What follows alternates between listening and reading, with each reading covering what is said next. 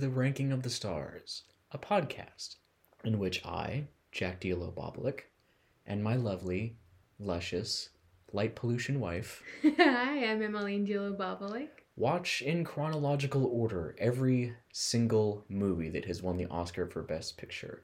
And today's movie is the same movie we were watching last time Gone with the Wind Part 2. Gone with the Wind Part 2. Subtitle Careful What You Wish For. Careful what you wish for. Because at the end of the last episode, I was wishing for a true villain turn from Scarlet, and boy, oh boy, Did you get your wish? did I get more than I bargained for.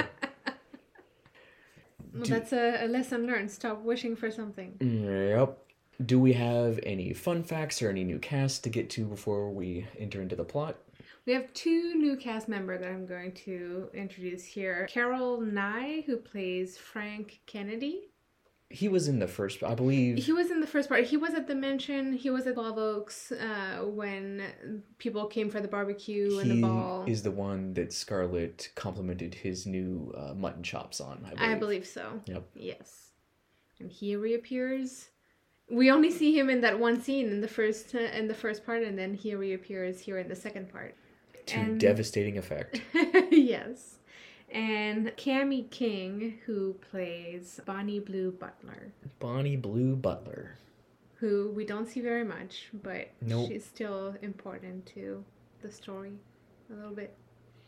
Also, devastating impact Also devastating. fact. in more ways. Yeah. More ways than one. Great choice of words right here. And then in terms of fun fact, not really anything more to add. There's one thing that I didn't mention last time. We mentioned that in screen testing before the movie was released, the movie was over four hours. It was a four hours and uh, 25 minutes, I believe.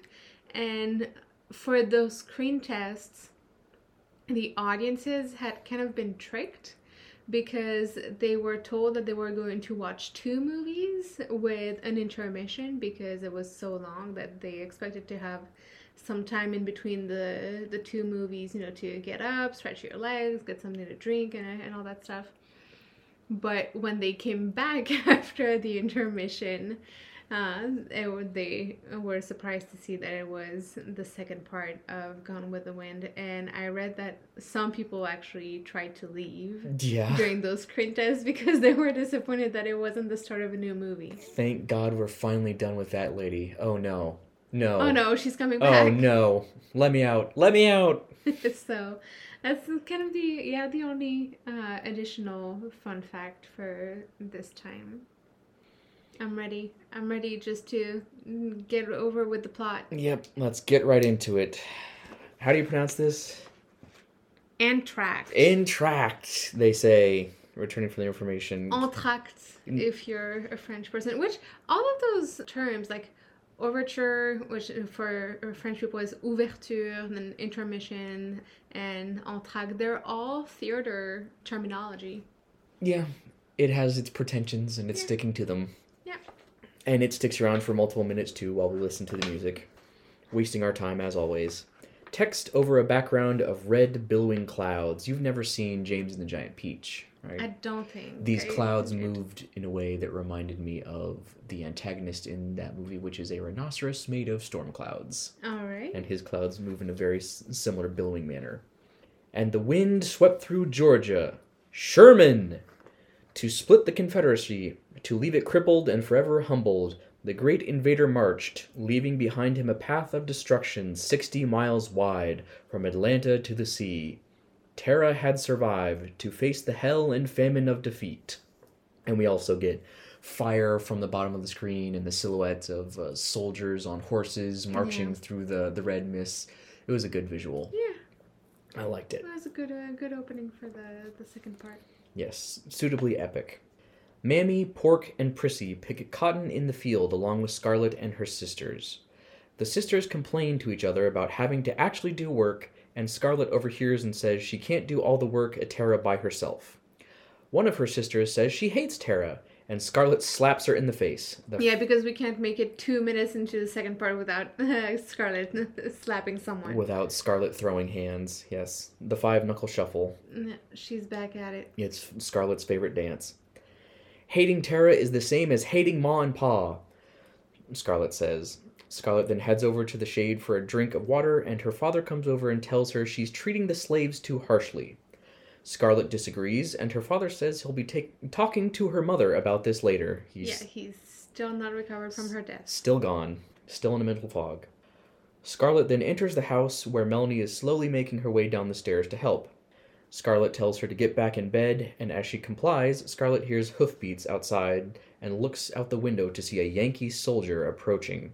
He looks very worse for wear, Yeah, he's very disheveled. unshaven, yeah, Yeah. torn up clothing. I think they say later that he was probably a deserter. Yes. Well, he's listed as that in the uh, cast. He's listed as Yankee deserter. His his name was deserter. Okay. Not just deserter, Yankee, deserter. Yes, bad, bad deserter, double bad. She runs and gets a revolver out of a drawer as the soldier enters the house and begins to look for valuables. She was up on like the midway point of the stairs Mhm. when he started to enter. And she takes off uh, her shoes so that she doesn't uh, make any noise on the uh, wooden stairs when she goes down. Yeah, she attempts to sneak down. Uh, she attempts to sneak down the stair and get the drop on him, but he notices her and wants to know what she has in her hand. He pulls his gun on her. And she's hiding the gun that she has by her side so he can't see it, hmm and with her back pressed up against the wall.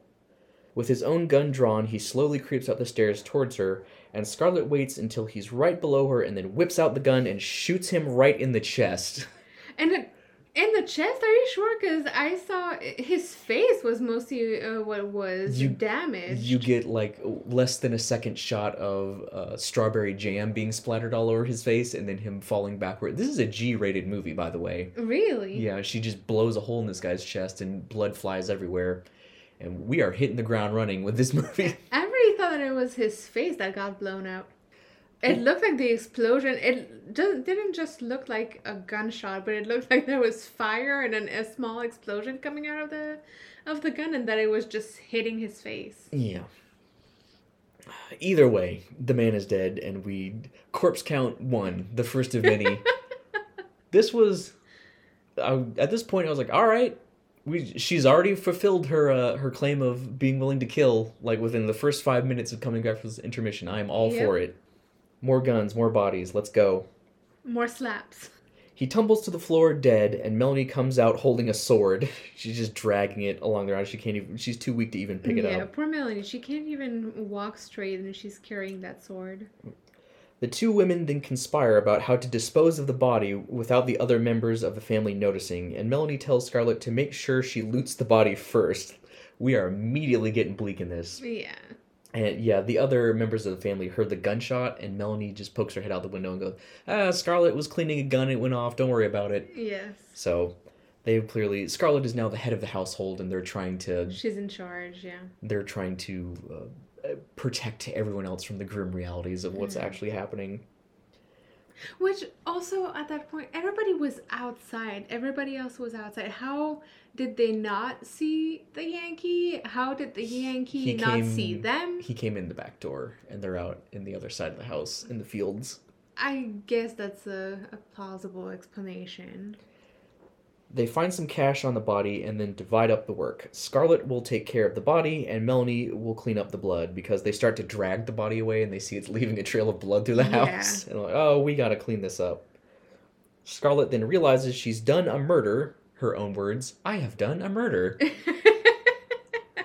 but we'll think about it tomorrow. Uh, I don't think she's actually gonna think about no. it. no. No. Fade into an exterior shot of Tara and Scarlett's father riding a horse full speed towards the house. He bursts inside, yelling that it's over, it's all over, the war is lost. Quick cut to Melanie holding her baby. She smiles and whispers, Ashley will be coming home. Quick cut to a close up of Scarlet's face as a devious grin blossoms. Yes, Ashley will be coming home. Yeah. Still hung up on Ashley. Can- Always and forever. Can pick up my bullshit right where I left off. Ah, good lord. Nothing change. Text over wounded soldiers walking down a dirt road. Home from their lost adventure came the tattered cavaliers. Grimly they came hobbling back to the desolation that had once been a land of grace and plenty. Mm, grace for who? Hmm? And with them came another invader more cruel and vicious than any they had fought the carpetbagger. And no explanation of what carpetbaggers are. I assume it was just tax collector. The people that came in to, to pick over the ruins of the war. Yeah, Vultures. yeah. The usual vulture, vultures that show up after a war. Come to. The carpetbagger is mentioned multiple times after that, and you know, when they're still in Tara. But I yeah, I really assumed that it it- was just like the Yankee tax collector. Yeah, it's always the, the unfair uh, financial Yeah. extractions that get associated with the carpetbaggers. Outside Tara, men wash in makeshift showers while Mammy boils their clothes in a cauldron to kill the lice off of them. They just like have sheets up basically and they're just scrubbing themselves out of buckets. Yeah. On the front steps, more veterans sit eating food that Melanie is handing out, and she finds out that one of them was in the same unit as Ashley, and tells her Ashley was captured, which makes her happy because it means he's still alive. Scarlet then calls Melanie over to complain about her giving their food to veterans, and is told the news about Ashley. Scarlet then enters the house, and one of the bathing soldiers, this is Mr. Kennedy, follows her in to ask permission to propose to her sister. He hasn't even fully clothed himself. He's like got a towel around him. Yes. He's got pants on but no shirt. And he says he would it's something he knows he should talk to her father about, but he trails off and then she said and she says, "Yeah, I'm the head of the household now, so Yes. I'll talk to him about it for you." Uh, he doesn't have a cent to his name, but being engaged to his true love will give him the motivation to get back on his feet. Uh, yeah, sure, whatever, says Scarlet. She does not seem to She doesn't seem to care. no, she doesn't give a shit about this at all. Uh, Mr. Kennedy rushes outside to propose, and Scarlet follows, joining Mammy and Melanie, who are watching a lone soldier in the distance walk towards the house. Melanie gasps and then runs toward the soldier, arms outstretched. Ashley! Ashley! she cries.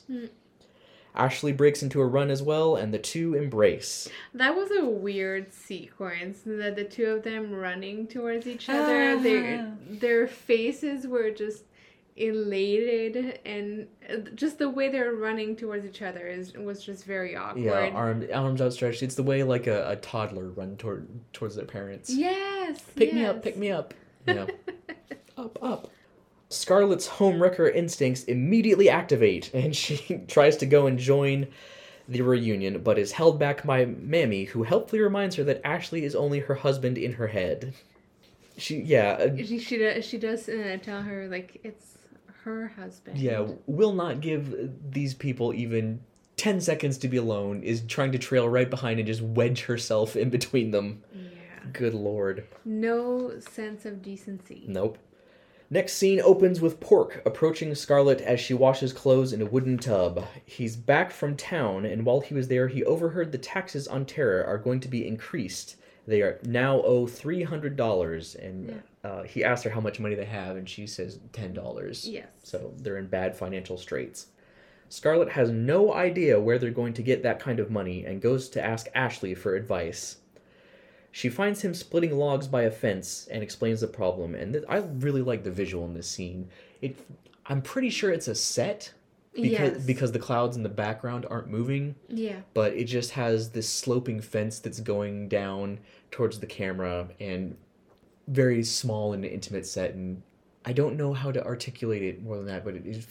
No, but remember last time when you said that this movie had some of the same feels as uh, The Wizard of Oz? Yeah, That and that scene particularly, I could see that because The Wizard of Oz is all sets. It's not, and none of it is like really shot outside or anything. And that ga- that specific scene with you could see the that it is a set. You have a, a wall, like you said, to to have the background for the for the sky and all that. Like that, I didn't feel it in the first part, but that's where I felt it. Yeah. It feel it feels like they're in a painting. It's a very stylized interpretation of nature. Yeah. It, it's absolutely something you could see uh, sitting next to the yellow brick road. Mm. I really like the, the visual of that scene a lot. Uh, Ashley says he's sorry because she's come to him for help and he has no help to give. He's a coward because he's afraid of life becoming too real, of losing the beauty of the life he loved. And he puts down his hammer that he was splitting uh, logs with and walks away into the shade while he uh, monologues about this. In the war, he saw his boyhood friends blown to bits and watched men writhe in agony after he'd shot them. He isn't like Scarlet, who's able to face reality without flinching. He wants nothing more than to escape. She wouldn't understand. Scarlet says she does understand, though. She's tired of all this bullshit, too. Tell your wife and baby to suck it, and let's run away together. yeah. let's run away, Ashley.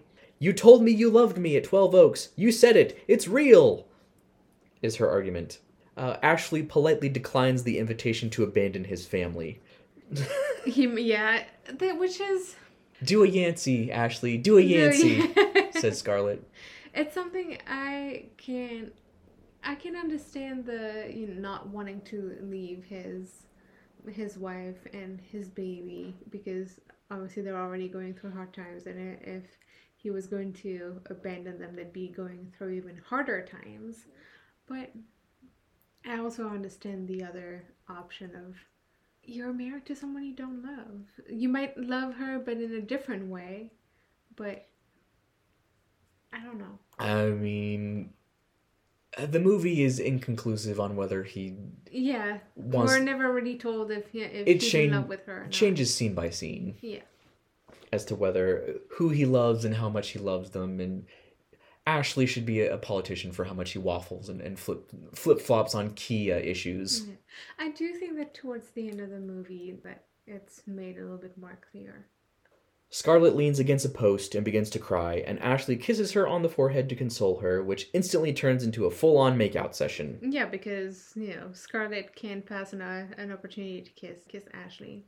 After a few seconds, Ashley pulls away with Scarlet cackling in triumph in his arms. You do love me, you do love me, she says.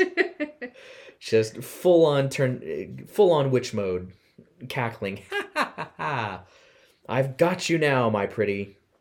Uh, but her victory only lasts a moment as Ashley says it will never happen again, which is exactly what he said last time. mm-hmm. and he's staying with Melanie. Scarlet walks away dejected and promises never to make a pass at Ash- Ashley again. Bullshit. Exactly what she said last time. Uh. They're just stuck in this never ending cycle. The next scene sees the old caretaker of Tara, Mr. Wilkerson, arriving in a carriage with his wife, Emmy Slattery. We finally get to see her. This is the white trash uh, lady whose baby died, and the man whose baby died, who Scarlett's mother was celebrating Yes, at we- the beginning of the first part. when we were first introduced to her. Scarlet sees them and calls Emmy a trashy wench and to get off her land as soon as they uh, step out of the carriage. They've clearly gotten into some money because they're well dressed. They have a, a carriage. They have uh, like there's one or two horses on that carriage. Mm. So there's they're definitely they're doing much better than the O'Haras at this point. There's a line earlier on in the scene. It happens very quickly about how Mr. Wilkerson has allied himself with the Yankees and Yeah, he's become a, a full Yankee and he works with the the carpetbagger now. how despicable. Yeah. Her calling his wife a wench angers Wilkerson, and he taunts Scarlet by telling her he knows her father has lost his mind and that they can't pay their taxes, so soon Tara will be his. Scarlet throws a handful of dirt in his face and tells him that's all of Tara he'll ever get. Wilkerson climbs back in his carriage, swearing revenge, and as he drives away, Scarlet's father, who saw the whole exchange, shouts that he'll show him who the real owner of Tara is. Mm. He mounts a horse, gallops full speed after the carriage, jumps a fence, falls off the horse, and dies. Rip Gerald O'Hara. yeah. he didn't even fall that hard. No, he, he f- just planted on his face. he, yeah, he fell like two feet and went, "Oh, my bones are made of styrofoam," and then you fade into his grave. It was not, did not look like a, a lethal fall at all. So No. it, it just came off as goofy rather than tragic. Also, the close up we get of his face right before this happens, where he's shouting, "I'll show you who the he looks like a madman. Yeah, he looks like he's out of his mind. I'll show you who the real owner is, and then he just falls two feet off his horse and dies. Yeah. Uh, unintentionally comedic, and this is, yeah, this is the point where the movie starts to get um, what I would call stupid.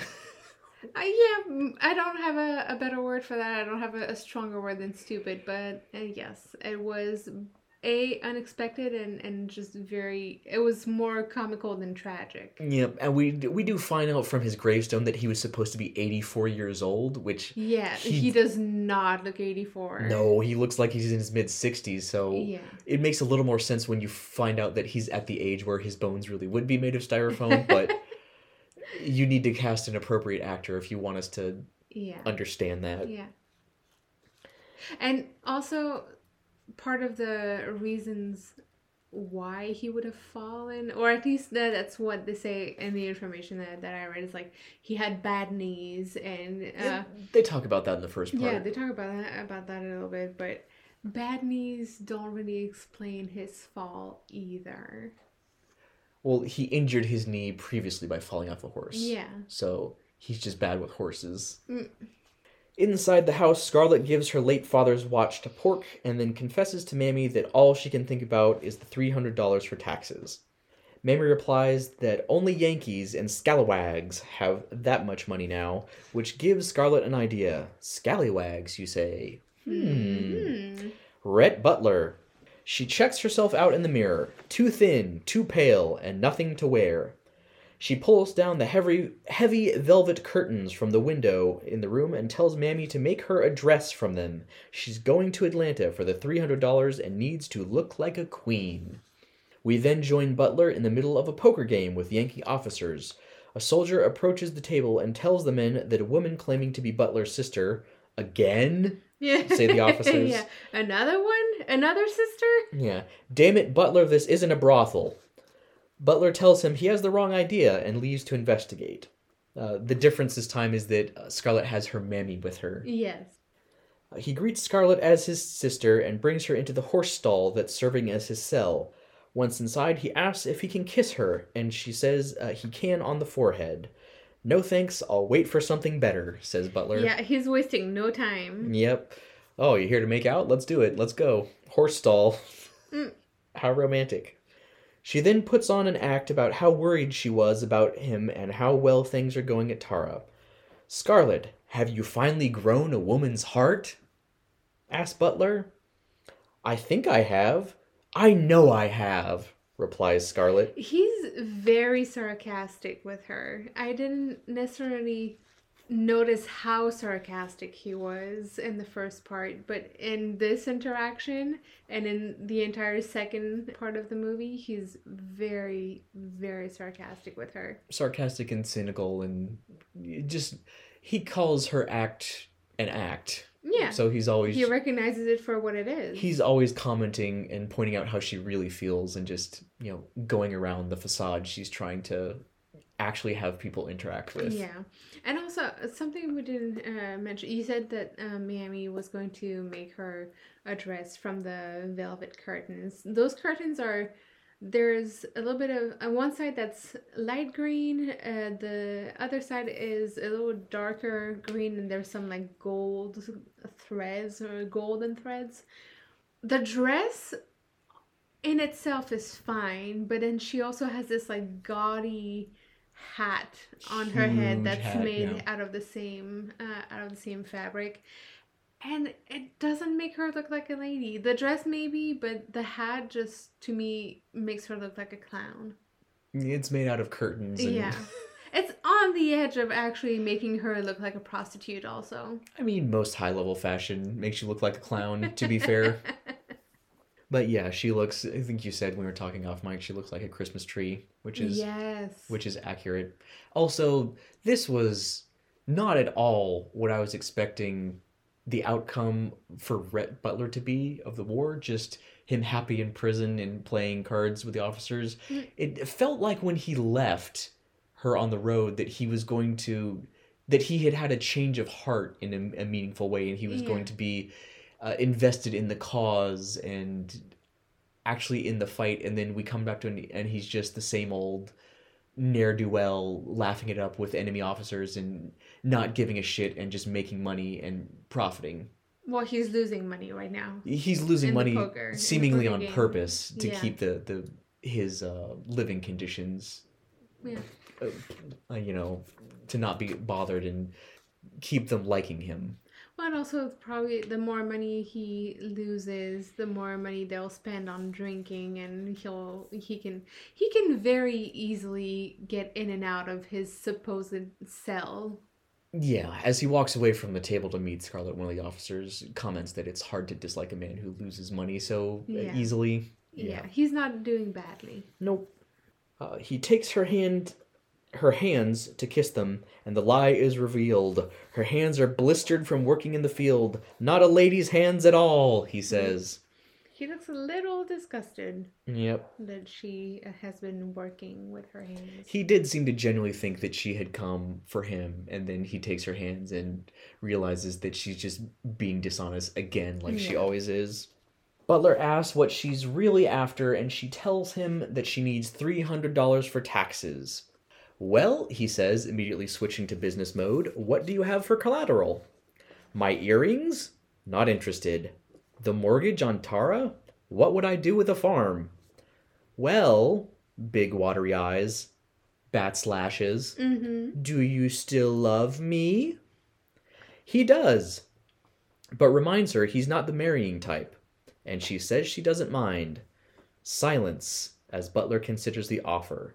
Then he looks her right in the eye and says, You're not worth $300. Yikes. Damn. You'll never be anything but misery to any man. Scarlet starts to beg, but Butler tells her he couldn't give her the money even if he wanted to. His money is in Liverpool. Scarlet then screams and hits him in the chest a few times and tries to bite his arm when he grabs her. She just She does, yeah. She she gives him a bite. she just full on going rabid with rage. She breaks loose and storms out of the stall, yelling that she hates Butler and hopes he dies. She's like, I hope I see you swinging from the gallows. Every interaction they have ends with him like being pleasant at first and then her storming out and screaming that she hates him and, and, and never wants to never see wants again. to see him or wants him to die or they never end well. No. As Scarlett and Mammy walk away from the jail, they run into a familiar face Mr. Kennedy, who is now the owner of a successful shop right here in Atlanta. He takes Scarlett for a tour of the shop and brags about all the money and lumber he has now. Soon he'll have enough to marry Scarlett's sister. Scarlett then asks him for a ride to her Aunt Pittypat's, and as they climb into the carriage, he asks for news of his fiancée. Scarlett glances to the side. What? he asks. Oh, she didn't write and tell you? I guess she was too ashamed. Ashamed about what? Mr. Kennedy asks. Well, says Scarlett, she got tired of waiting and married someone else. It's so cold. Can I put my hand in your pocket? The carriage pulls away with Mr. Kennedy at the front, eyes glazed with shock, unwitting prey in the spider's web. Also, Mammy is sitting at the back of that carriage, and she you can see the camera has uh, all three of them inside, and you can see Mammy just like looking back at her and just like, "The fuck you doing, girl?" Yes, Mammy has what I would describe as a bitch are you for real look, Yeah. look on her face. and the camera just lingers on her because her sister has not married anyone else. No. This is a fiction being made up by Scarlett so Scarlett can marry Mr. Kennedy and just dumps this lie on him and immediately starts seducing him with the hand in the pocket thing.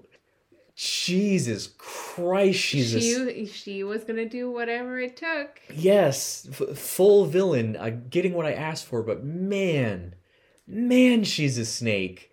And also, like, if she was gonna get married to him, her sisters would probably come to the to that wedding. At which point, it would be revealed that her sister is not married. Yeah, this was a very easily disproven lie, so the fact that it never was I, is, yeah, bizarre. And, and also the fact that the camera lingers on Mammy's face and her reaction to what Scarlett is doing shows that it understands what she's doing is deplorable, but yeah, they but it's still being condoned. yeah, it's still being condoned. It's just it, it's gross. Very next scene, a check for $300 being signed by Scarlett O'Hara Kennedy, and then Scarlett's sister wailing about how Scarlett is stealing her man. It's not fair. She's having she's had two husbands now and have, haven't been married at all. And Melanie is there advocating for Scarlett being a good person, which she always does. There Melanie is Melanie is almost as bad as Scarlett in this movie because she's always there willing to stick up for her and make excuses and enable her and she has a very distorted view of Scarlett. just bending over backwards to excuse her behavior at every opportunity. It- mm, Yeah. Melanie is just as culpable. I do not like Melanie at all. I I like Melanie later in that in this movie, but yeah, in that moment not not very much. Ashley and Scarlett listen to Scarlett's sister's wailing from a nearby room, and Ashley is sorry that Scarlett has had to go as far as marrying a man she didn't love for money. He's nothing but a burden, but won't be for much longer because he's moving to New York to work at a bank. Scarlett pretends to cry to guilt him into staying, like she completely dry eyes, uh, but boo hoo hoo, and then she even looks up, Mm-hmm. like glances to see if it's working. Yeah. She just, it is relentless with how awful and manipulative she is. And helping her, guilting him into staying and helping her with a new lumber business, but he refuses to be swayed by her crocodile tears. At least until Melanie comes in and falls for Scarlett's act, hugging her and telling Ashley he's being unchivalrous. How could you, Ashley? She says. How dare you making her cry? Yes. Outnumbered, Ashley resigns himself to his fate. So he's gonna go and work with her at the lumber business in Atlanta. It's like Melanie doesn't understand the concept of lying. Because she can't do it Mhm. herself, so that means no one else can either. Yeah. It- it- terrible. I hate it. Well, she can later. In Atlanta, a chained line of prisoners shuffle slowly into a lumber mill and are presented to Scarlett. They are in the traditional uh, white and black stripes of prisoners. Yep. The finest Georgia's prisons have to offer, says the man selling their services. Uh, he can have them running the mill smoothly so long as she doesn't get in his way and doesn't ask too many questions.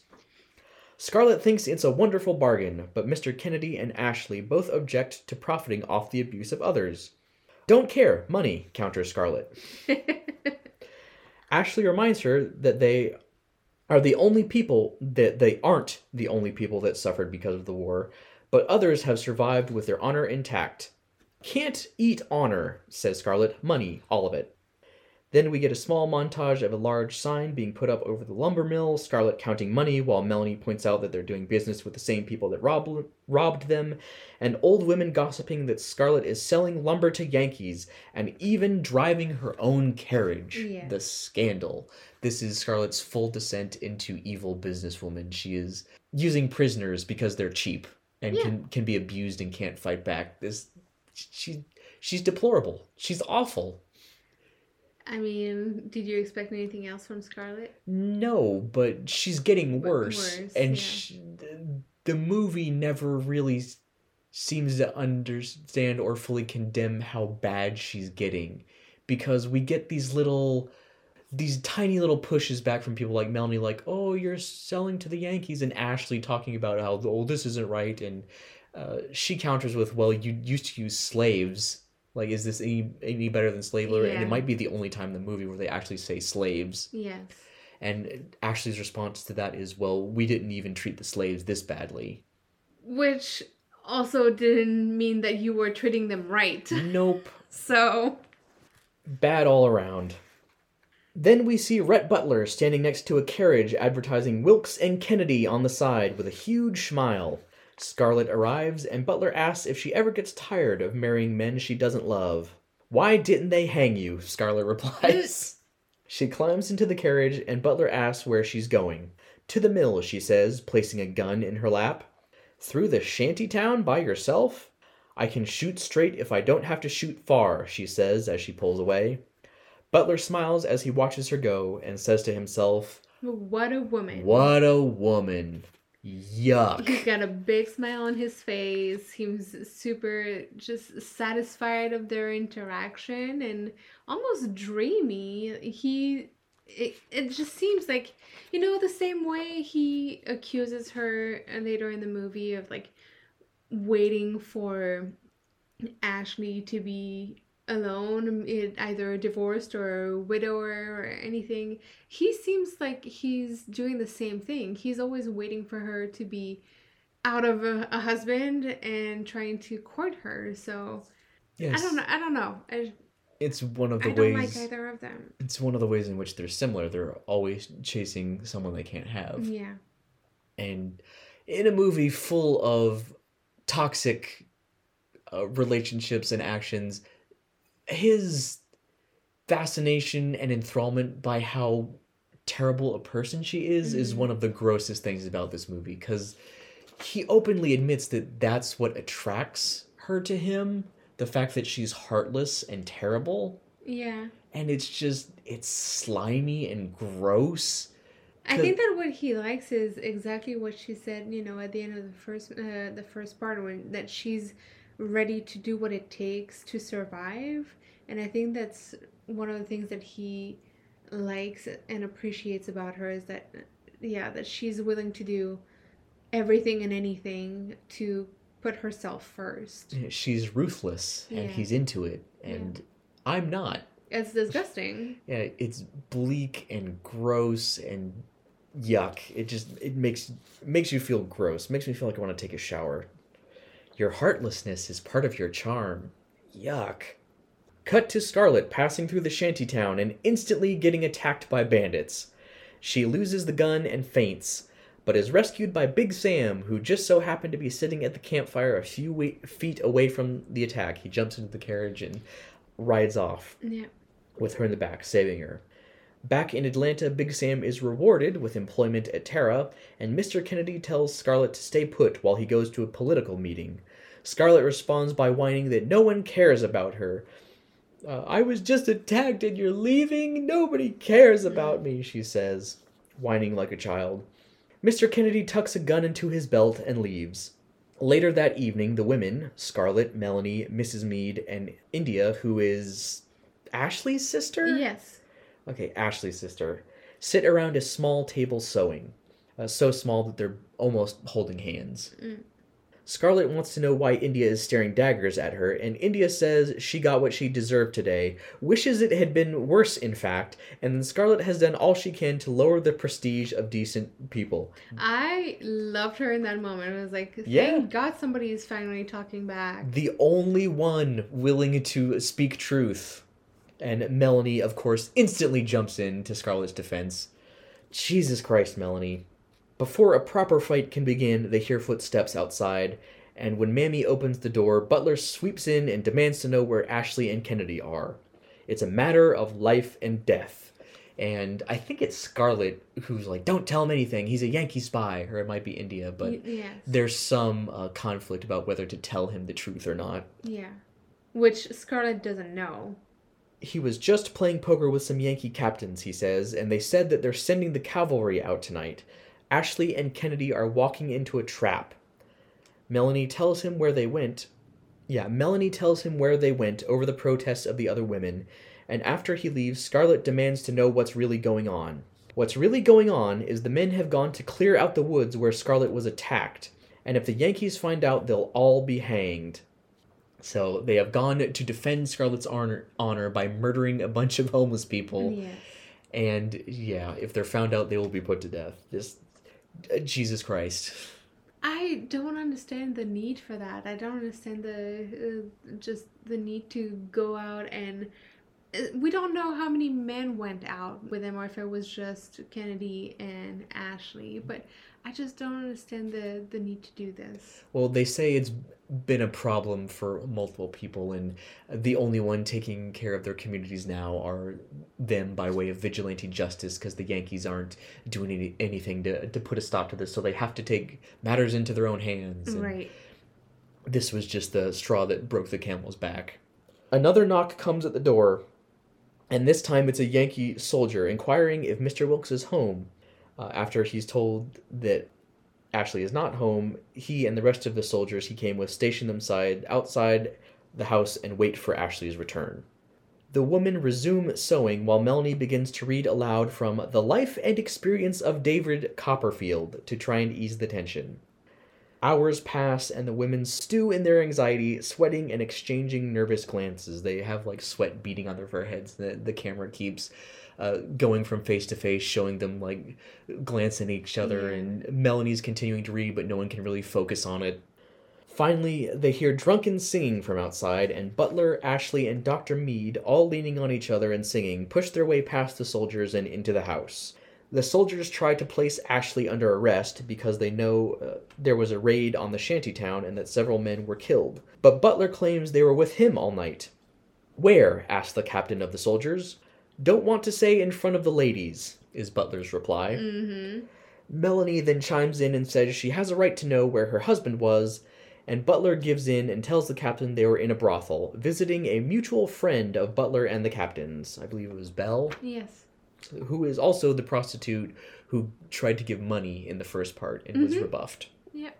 Uh, the captain, clearly embarrassed, sputters an apology and leaves. He's really put off by this because Butler says, Well, are you happy now? Now, none of these women are going to be on speaking terms with her husband. And he gets overly embarrassed by this and just starts sputtering and like well i i had to do my duty and and, and now i know and I, i'm sorry sorry and i'm I, i'm truly sorry and then he Yeah. leaves like did not expect him to get that flustered over it Oh, Butler also shames him because he uh, he tells him like, "You've seen me drunker than this. I've seen you drunker than this." Yes, he undermines his authority and bluster very effectively. Yeah. And then Ashley, sitting at the table with his head bowed until that point, is pushed up to reveal a bullet wound in his shoulder. He's taken into a back room to be treated by Dr. Mead, and Melanie thanks Butler for coming between her and disaster, and he apologizes for not coming up with a less shameful alibi. Melanie leaves the room, and Scarlett takes Ashley's hand and worries over him. Have any concern for where your own husband is? asks Butler. Huh? What? Oh, yeah, sure, says Scarlett. Well, he's out in the street with a bullet in his head, is the reply. Fade to black. and I said to you, "Ah, shit, she's gonna have to wear black again and fake being uh, sad for her second dead husband." Yep, another corpse for the corpse pile. Two times widow. Can we make it three? Only time will tell. Fade back into a glass of brandy being poured, and Scarlett, alone in her room and in morning dress for a second time, taking a swig. She's going down the alcohol road, Yep. and at that point I said, Hell yeah, brother. Let's see the downward spiral. Let's see the fall from grace. I mean, if you're gonna do it, bourbon is not a bad choice. She spots a picture of her late husband on the dresser and, and turns it face down so she doesn't have to look at him while she drinks. She then hears a carriage pull up outside and looks out the window to see Rhett Butler arriving. She fixes her hair in the mirror and gargles some cologne to cover the alcohol in her breath. Disgusting! Like cologne is not made to be. It's not meant to be drunk or gargle your your throat with. It's no. She just takes a big swig like it's mouthwash and, Ah, and- and Jesus. spits it out. She goes down to meet Butler, and he tells her he knows she's been drinking and that she'll lose her reputation if she keeps it up. I thought you didn't need a reputation if you had courage, Mr. Butler, is what you Mhm. said before the intermission. Scarlett says she doesn't care and sits by the window and cries. She tells Butler she's afraid of going to hell for stealing her sister's husband, uh, for stealing her sister's fiance and making him miserable. And then Scarlett O'Hara, a woman who has beaten slaves, killed a man, used starving prisoners as cheap labor, made countless attempts to steal her best friend's husband, and continuously emotionally manipulated everyone around her, looks at Rhett Butler and says for the first time in her life she's finding out what it is to be sorry for something she's done. How are we supposed to feel towards this character? I I didn't feel that it, this was a genuine that this was genuine at all. Like I didn't feel that she was sorry. No, I think she. I I already thought that she was just concerned for herself and concerned that you know about her status and how if she was gonna keep having money if she was gonna be able to keep her business and all that i did not feel genuine emotion Oh yeah, I didn't buy into it at all, but just the fact that she thinks that Mm. this is the first thing she's done that she should feel sorry about. She's vile. She's terrible. Like, She's a sociopath. yeah, she's a sociopath. What are we supposed to. What are we. What is the audience supposed to. to feel towards her? Like, they, they clearly don't understand No. but they're so open about how awful she is but then don't condemn it in any meaningful way it's just i i don't i wish i could talk to the people who wrote this and ask them what they think the audience was supposed to feel towards her Yeah. or what they're supposed to get out of this i am i i She's yeah, I don't I don't know what we're supposed to feel. She's not a relatable character. I don't feel any connection with her, any sympathy. no i just feel either. disgust Yeah. I just feel disgust. I, I I'm baffled. Butler gives her a handkerchief and tells her uh, that she'd do everything the same way given the chance, and that she's like a thief that's not sorry they stole, but sorry that they're going to jail. So he at least sees through it. Yes. Scarlet sobs and runs to a nearby window, and Butler says maybe changing the subject will help. He's come to tell her he can't live without her, that he's known she was the only woman for him ever since he saw her at Twelve Oaks, and that he's willing to marry her now.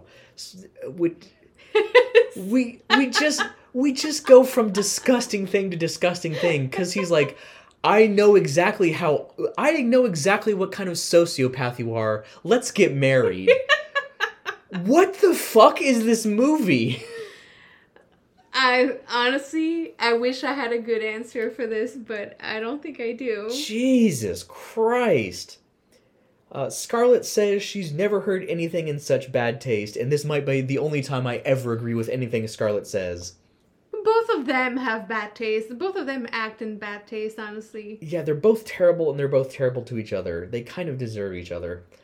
Uh, and Butler asks if she'll be more convinced if he's down on his knee. And I, this was another really visually uh, striking scene, though, because it has the orange windows behind him, and they're both dressed in black, and he's down on one knee, framed, Yeah. silhouetted against these orange windows. It almost They're in the archway also. Uh, I don't know if it's a full. I don't know if it's really an arch. I don't remember, but it, it feels like they're against the wall in between two rooms. Mm, No. no, they're against a wall because there's a window in it. Ah. he comes in how that room's laid out he comes in they begin the conversation in the connection to the other room and then Mm. she moves away into that window it's just an exterior wall i believe Okay. I thought it was uh, a wall uh, that was just protruding between two rooms. it has a very halloween feel to it because of the orange and the black it's almost like if you just showed me that the still of that scene Mhm. devoid of any context and i hadn't seen this movie i i could absolutely see guessing that it was from like an Addams Family movie. Just with how how how spooky and, and halloweenish it feels. Turn me loose you varmint says scarlett as he gets down on one knee. She doesn't intend to get married again. It's only fun for the men she says.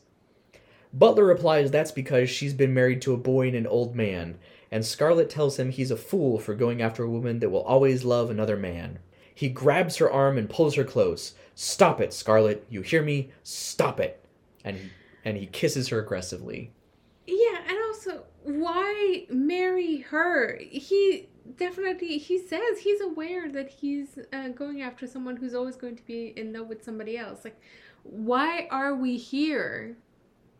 Yeah. He yeah, he's always open about the fact that he understands that she's a fake and a phony and that she doesn't actually like him and that she's heartless. And sh- that she loves Ashley. Yeah, and then the conclusion he always comes to at the end is it's charming and I love how terrible you are. It's yeah. uh they make out for a bit and then Butler pushes her to say she'll marry him. They like he separates a little bit and say you'll marry me. Say it. She gives in and he asks if she's agreeing out of his money uh, because he has money. Little bit, says Scarlett. like she doesn't even try to pretend. She- He goes, "Now be honest." He he tells her, "Now try to tell the truth. Yes. Are you marrying me for my money?" And it's just immediately, "Kinda, yeah." Yeah. though she is fond of him. They she says they both know she'd be lying if she said it was love.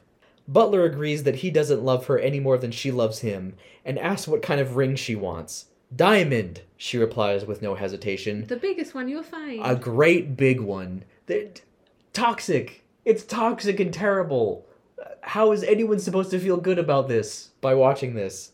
God, how fucked up were people in the 30s? What the hell was wrong with all of them? yeah, this is not romantic. Oh This my is- god, you people, go to therapy. Jesus Christ. Uh, montage of the honeymoon is next, and we get quick scenes on a ferry where this is the scene where she's just lying in this ginormous bed, and he says, What are you thinking about, Scarlett? I'm thinking about how rich we are. I'm thinking about how fucking rich we are. Jesus. Uh, then in an upscale restaurant where she's just stuffing her face, Yes. and he, it's almost embarrassing. yeah, she's just stuffing it, and like another tray of food goes by, and she just like points it out with her mouth full, like, I want that too.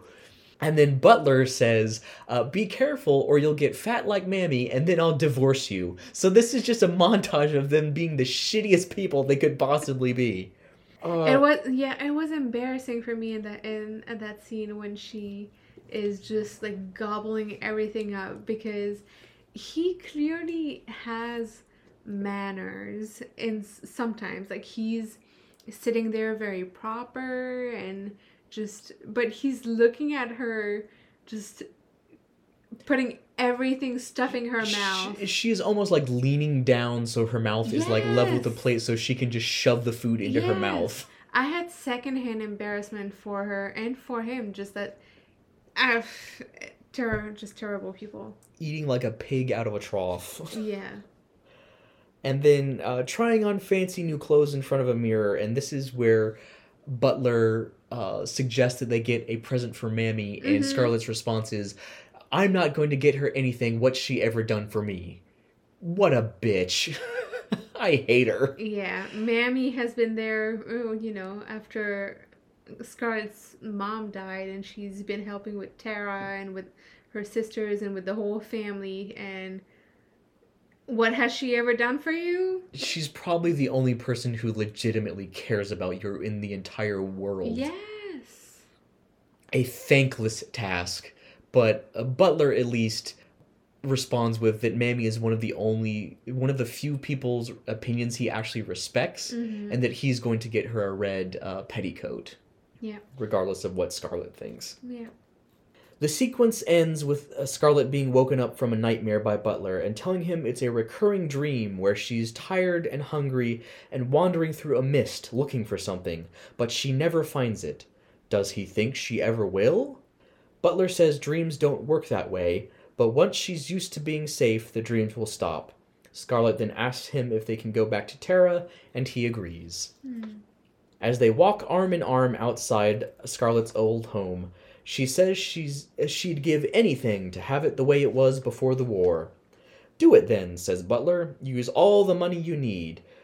But can we have the house in Atlanta too? whines Scarlett. I want everyone who's been mean to me to be green with envy. We're just every scene she's in, she sinks to a new low. Yeah. Ju- Every time you think it can't possibly get any worse, Scarlett says, "Hold my beer." There's, you know, there's a little bit of sweetness and then she just turns worse. Like the little bit of sweetness here for me was, you know, looking at her old house and longing for a past that doesn't exist anymore. Yep. But yeah. Can we have the mansion too? I want to rub it in everyone's faces. And Butler just, of course, dear, whatever you want. Sometime later, Mammy, Pork, and Prissy approach the palatial estate in Atlanta, and Prissy remarks that they're really rich now because it's an enormous three, four story marble columns. Just, it's a fucking palace. With, They yeah, they've really transformed it. yeah, this isn't Tara. This is the house in Atlanta. I'm pretty sure. You think this is Tara? I was confused uh, whether it was Tara or the house in Atlanta. Honestly. I think it's Atlanta because they show other scenes of them leaving this house and then being in other places in Atlanta. Mm. So I think this is the house in Atlanta. I think I was confused about, it being Tara because we were just in Tara, uh, the right in the scene before, and he tells her to do, you know, do what she wants. Yeah, So I was confused about where we, we were. jump around to dozens of locations in- this movie, and it never tells you where you are. Yeah. You just have to figure it out from context. So Yeah, it would make sense that it would be the the house in in Atlanta because it has the the garden. it has the big red staircase, and Yeah. the ending happens with her on the big red staircase. yes. saying she'll go back to Tara. So Yeah, this is not Tara, I don't think. Uh, jump forward again, and Butler frantically paces around a side room and wonders why he can't go in yet. Mammy is there with him and tells him to be patient and apologizes that it wasn't a boy.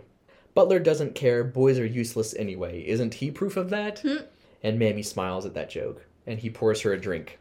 He pours her like three shots. Yes. As she moves, uh, he hears rustling and asks if it means she's finally wearing the petticoat he bought for her. She lifts her dress a little so he can see, and he pours her another drink.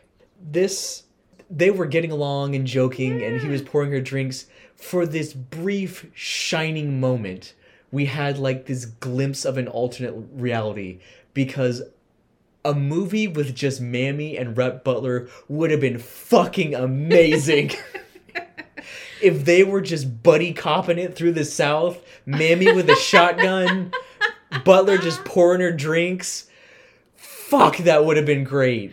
That would have been better than any of what this movie has to offer. Oh my god, why did you do this to me, Gone with the Wind? This was cruel. Yeah. This was cruel to show me what uh, how good of a time we could have had. This was the dynamic duo we all deserve. Yes, this was the highlight of the entire movie, and this uh, great buddy interaction they had together with where he's saying like uh she made some comment earlier about Scarlett being shackled to a mule by marrying him, and Yeah. he calls it out in the scene, like, "Oh, you don't think she's shackled to a mule anymore?" And she's like, "Oh, you're not holding that against me anymore." He's like, "Nope, just making sure things have changed." And he laughs and then pours her another drink. It's great. It's great. Why couldn't we have had this? Why did you show us this if you're not gonna let us have it? This is cruelty. Oh, why Gone with the Wind? Why? It was also great to have, you know, a scene where somebody is just is finally treating Mammy like a person Yes. and not like a servant. Oh my god. Yeah. I wish I I I wanted him to kiss her in that scene. God damn it! I wanted th- that to be the romance. That would have been amazing. Ugh. Let's leave this god awful shrew of a woman and and have our our Run away with Mammy. yes have our buddy cop adventure. God damn it. Uh, Melanie comes out at that point to uh, bring us kicking and screaming back to the awful reality we live in and tells Butler he's allowed to go in and see the baby now. A week later, Butler is fawning over the baby, saying he'll buy her a pony and send her to the best schools and she'll be a little princess. Scarlett, sitting in a giant four poster bed and uh, absolutely detesting any sort of uh, happiness she ever sees, tells him he's making a fool of himself. She's sitting there like, ugh, why do you like babies so much, idiot? Like, it's just, ugh. Why shouldn't I? He replies. She's the first person that's ever completely belonged to him. Melanie comes in and says the baby's eyes are the same color as the Bonnie Blue flag, and Butler thinks that's a great name. Bonnie Blue Butler. So she's a week old and doesn't have a name at this point. Yeah.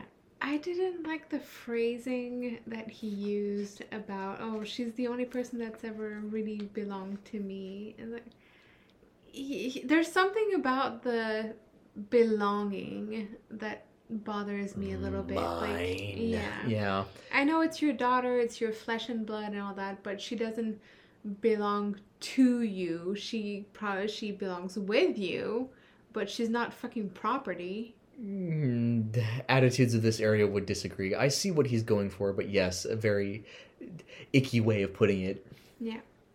Next scene is Mammy yanking on Scarlett's corset like old times, and Scarlett being upset that her waist isn't 18 inches anymore. No more babies for me, she says. Uh, didn't Butler want a son next year? asks Mammy. Scarlett ignores her and says she's decided to stay in this evening and sits down at a desk and pulls out a picture of Ashley and just looks at it and fawns. That's the reason she doesn't want to have any more babies, is because she wants to look pretty for Ashley. Uh, of course. Butler comes up behind her and says he's heard she's staying in, so he will too. He kisses her neck and she grimaces. I hope you don't mind me staying in, he says. She gets up, moves to the window, and tells him she doesn't want any more children. Butler then notices the picture uh, of Ashley lying on the floor and tells her it makes no difference to him. You know what I mean. Yes, asks Scarlett. Butler says he does, and that he could divorce her for it. He tells her he feels sorry for her because she's throwing away happiness with both hands and reaching for something she can never have. Even if she got Ashley, she wouldn't be happy because she'd never understand him. Scarlett tries to continue the argument, but Butler walks away, saying he doesn't care. The wo- world is full of many things and many people, and he shan't be lonely. Fine with me, says Scarlett, but in case you change your mind, I'm locking my door tonight. Why bother, says Butler. If I wanted to come in, no lock would stop me, and he kicks the door in front of him open, splintering the handle off the lock. He then walks into the next room, pours a glass of brandy, drinks it in one gulp, and hurls the glass at a giant portrait of Scarlett on the wall. It's like 20 fucking feet tall. It's Yeah. enormous. It's huge.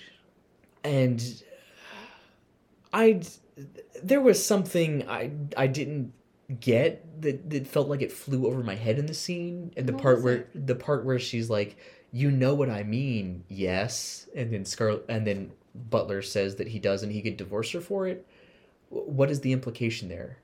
I was going to ask you the same question, honestly. the the thing she's trying to get around not saying is she doesn't want to do it because of Ashley? Is that what?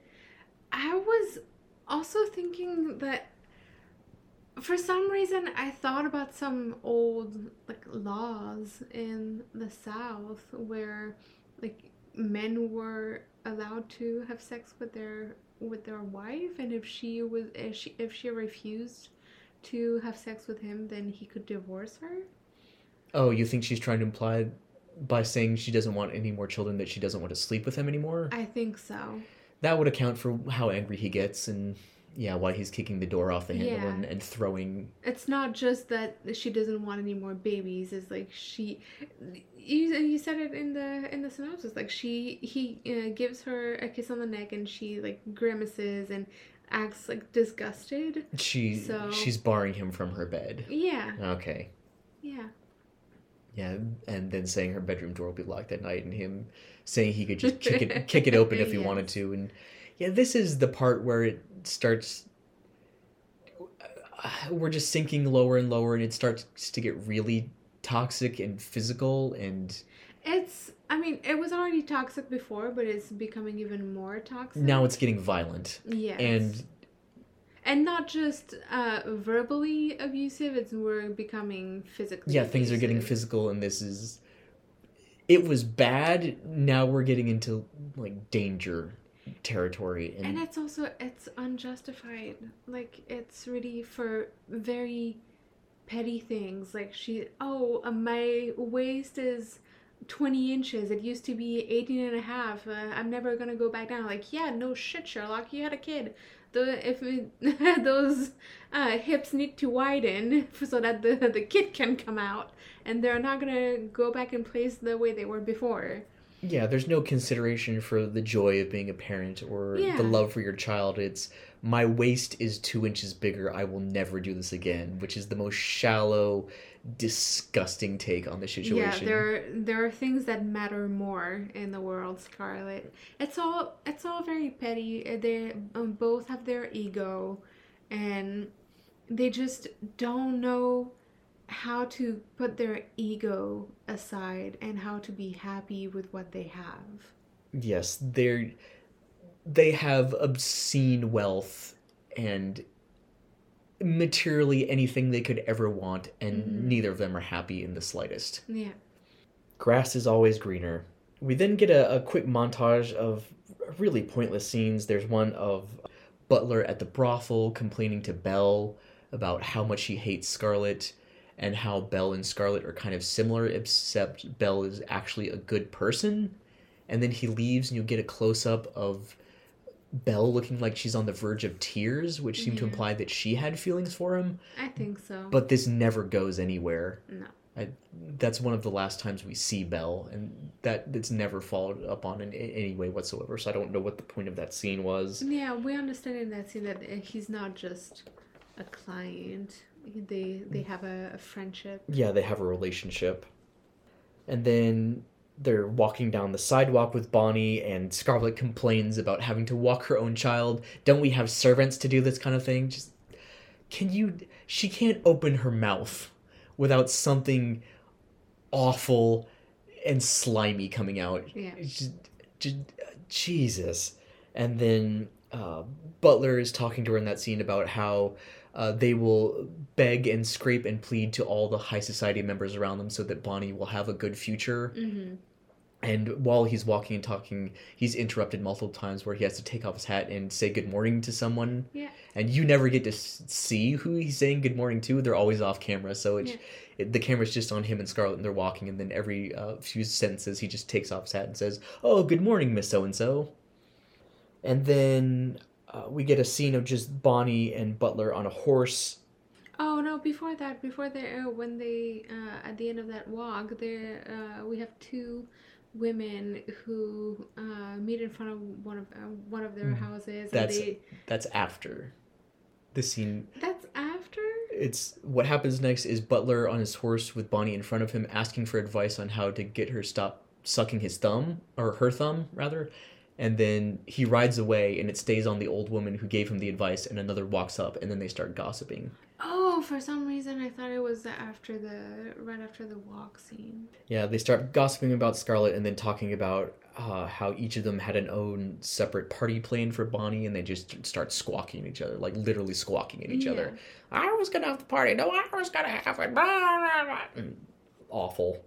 And we settle at last on a scene of Butler teaching Bonnie to jump on her pony in their enormous football field sized backyard that has like marble lions and a fountain Yeah. and he's on his horse and she's got her own little pony and their own like their yard is so fucking big they have like a horse riding track around it Yep. and he's demonstrating the proper way to jump over the what would you even call them It's like an obstacle course. The things that horses jump over when they're Yeah. in in like competition. in competition a gate you would prob- Yeah. probably Yeah. call it uh, she's going to be the greatest horsewoman in the south someday is his is his uh, desire for her which he never gave a shit about horses or horsemanship before this so it was a weird fetish for him to suddenly have Yeah. but whatever Maybe something that he bonded over uh, with her, but no idea it just comes out of nowhere yeah. From there, we move to Scarlett visiting Ashley as he writes in the ledger at the mill. They reminisce about the good old days, and Ashley tells her she's just as beautiful now as she was then. Because uh, how much time is supposed to have passed at this point? Probably close to a decade. Since So from the beginning of the movie to the end, it's supposed to be twelve years. I think we're still a few years before the end, though. yes. Yeah. So yeah. Bonnie looks like she's still around six, seven. Yeah. because she's not even on the horse as he leads it around. She's just standing watching, and he's telling her what he's supposed to do. Yeah. The previous scene. They hug, and Miss Meade and Ashley's sister walk in, see the hot hugging action, and are scandalized. They don't say anything, they just slowly back out. Mm. Fade to Scarlett hiding in her bed from the shame of it all. Butler enters asking if she is attending Ashley's birthday party that night, and she claims to have a headache and for him to go without her. He yanks the covers away and calls her a coward. He knows what happened, as does every other man and woman in town. She's not going to cheat Melanie out of the satisfaction of publicly ordering her out of her house, and if she stayed home, it would hurt Bonnie's chances of being part of high society. He pulls her out of bed and pushes her towards the dresser, picks a dress out of her closet, and throws it at her. Things continue to be physically violent between the two. It's gross. Yeah, and he doesn't pick just any dress. He picks a red and black dress, which red is a shameful can be uh, represent a, a shameful color. It's the kind of yeah the color in uh, Nathaniel Hawthorne Hawthorne's uh, The Scarlet Letter. It's yes, it is a scandalous dress Yeah. for this occasion. It's She l- looks like a prostitute more than ever in this dress. it's something you would wear if you were trying to uh, flirt and seduce. yeah. and he acknowledges that and tells her that uh, to put on a lot of uh, rouge as well because uh, tonight is not the night to play the motherly or matronly role. Yeah. She's going to she's going to lean fully into the this scandal and make it as bad as she possibly can. Yeah, you're a skank. You might as well look like yeah, it. you're going to dress like one and act like one. At the party, the candles are lit and everyone is singing when Butler and Scarlett arrive. Butler stops on the threshold and says it's as far as he's going. She'll be entering the arena alone tonight, and the lions are hungry. And he pushes her through the door and walks away. The singing stops, and all the smiles in the room fade as the crowd notices Scarlett standing alone in her, her provocative red dress. Melanie approaches, and uh, uh, she slowly approaches, the smile f- fading off her face, and I was going, smack her, smack her, slap, come on, do it, whack, let's see it. Finally break. But no. Melanie compliments her on her dress and takes her by the hand and introduces her to all the gla- guests, and the music picks up right where it left off. She she doesn't make an issue of it so no one else can because Yeah. she's the the most wronged by it so she smooths out the the social wrinkles and god damn it melanie Well, also she's the lady of the house, so if her guests were going to go against her, then it wouldn't be almost even more scandalous. yes like what does it take what does it take for you melanie jesus christ back home in her room after the party scarlett sits brushing her hair and Mammy asks if she had a good time I also didn't understand why there was such a scandal made out of that hug. There was no kiss. There were they're family after all. yeah as as far as things that have happened between her and ashley go it was the it was most very very tame. it was the most tame thing that they've done yeah. which just you know rigid high society rules at that point you don't you don't embrace a man you're not married to Yeah. they could It just felt like petty drama that was coming out of almost nowhere and that was just meant to create more drama. petty petty drama is the bread and butter of high society it's what they live for uh, Mammy asks her if she had a good time, and she replies that she did, and that if Butler tries to call on her tonight, he is to be told that she's asleep. Hmm. And we get a shot of the clock showing uh, that around 1 a.m., uh, Scarlett gets up and slowly sneaks down to the main staircase in order to get a drink without being noticed. Uh, she makes it to the bottom, and uh, Butler calls out to her without like even seeing her. He just knows that he can sense that she's there. Butler is waiting, drunk and disheveled, in the dining room. Uh, he notices her and waves her over, getting to his feet and bowing as she enters. Uh, no reason for you to not have your nightcap, even if I'm here, he says, pouring her a glass of brandy.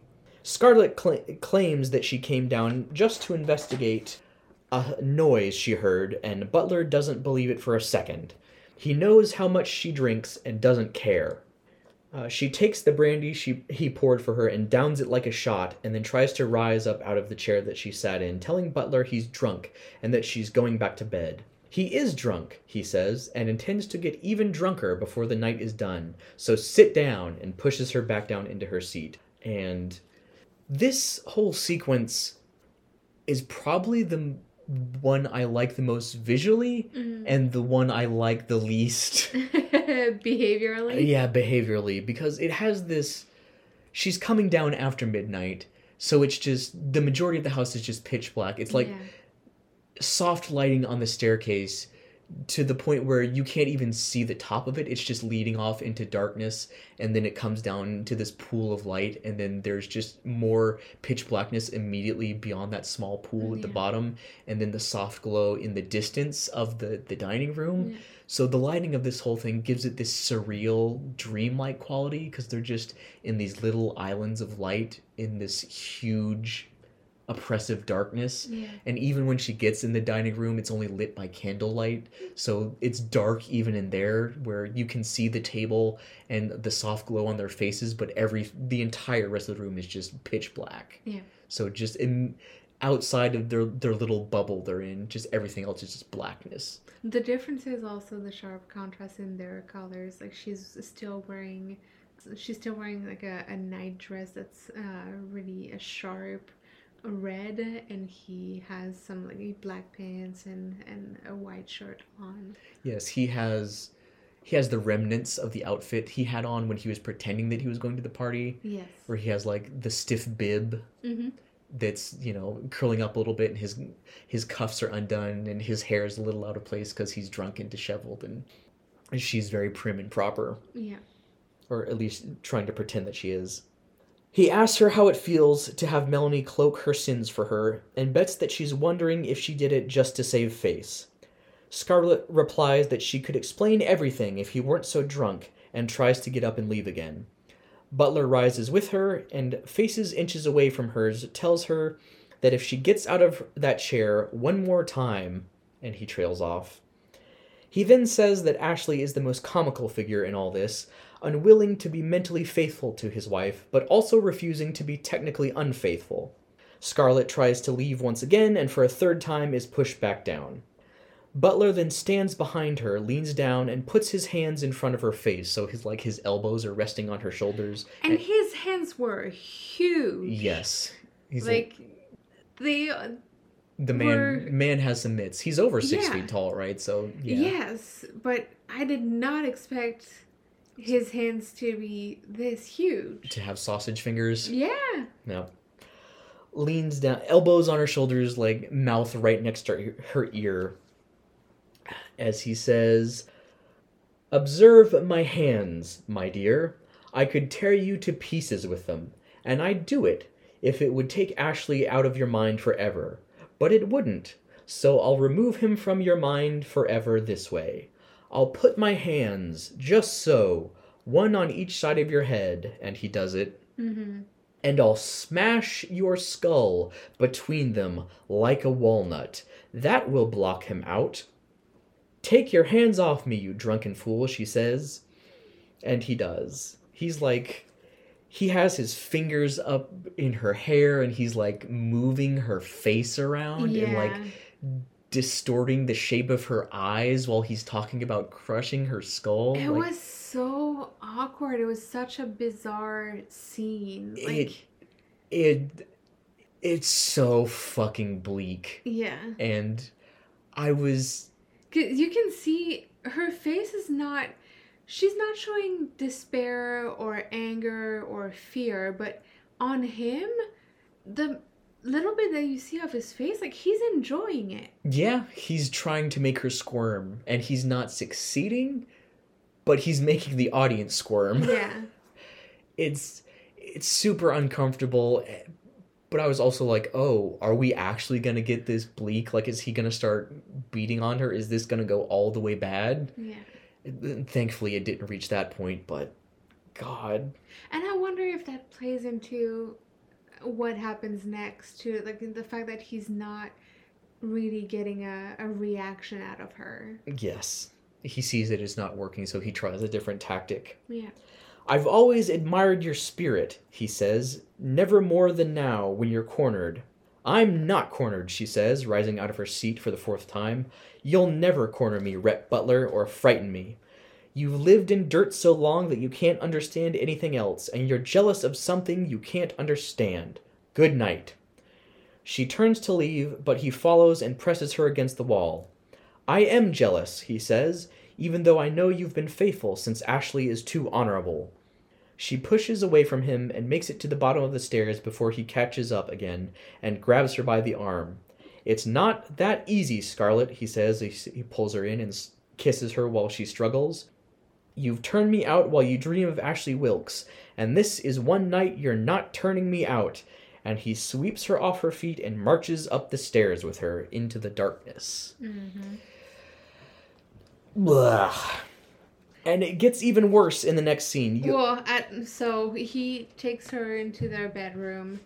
At what point we're made to understand that he is going to force her to have sex with him. yes, he's forcing himself, Yes. himself on her. Yeah.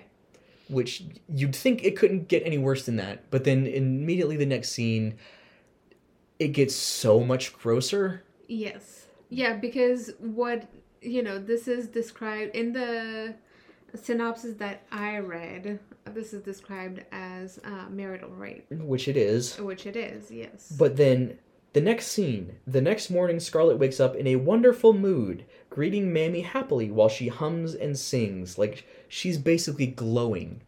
yes, She is. She is. She's happy. she's happy in a way that you're supposed to be happy when when you've had great sex with the person you love and it, when it was consensual. Yeah, that's. This takes something that was already be incredibly bleak and just makes it so much fucking bleaker because it it implies that their whole toxic relationship has this sexual aspect to it, which is Yeah. just it's it's gross. It, It also glamorizes marital rape. Like it glamorizes the the whole thing. Yeah, like, oh, it you're is- you're not supposed to like it, but you're going to like it. Oh, guess what? I loved it. it it's yeah, it's very cl- clearly implying that she she enjoyed it and that she's happy about it, and it's ugh. every turn that this movie can take, every turn, it's just going to make things even grosser, more disgusting, and just I don't understand how this is still the one of the most popular movies ever because it is so fucking problematic.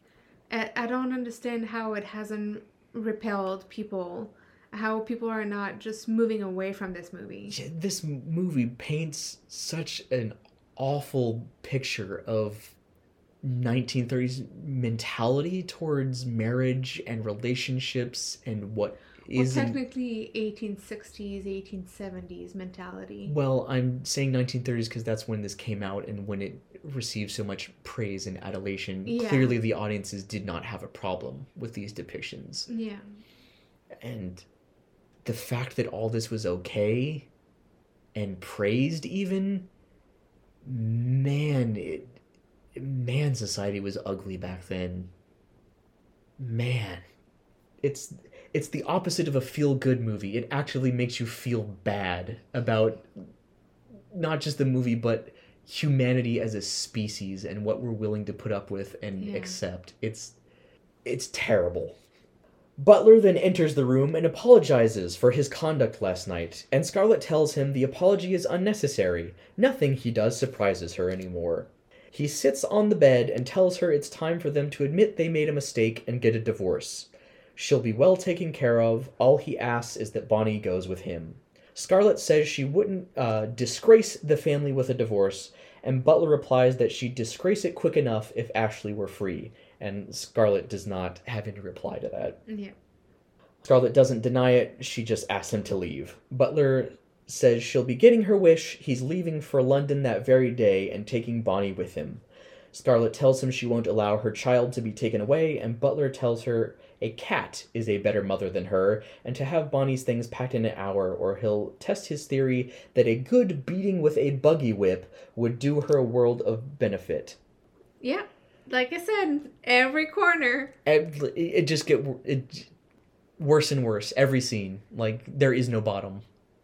I, I wish I had something to, to respond to that, but uh, no, I think you encapsulated it perfectly. There is no bottom that this movie has found. I just I so bad I just want to talk to the people who made this and I just want to know what they expected audiences to be feeling. Like what what what is your interpretation of of what is happening and how we're supposed to feel about it? I also wonder if they thought that this was an actual depiction of people's lives back then. I would not at all be surprised.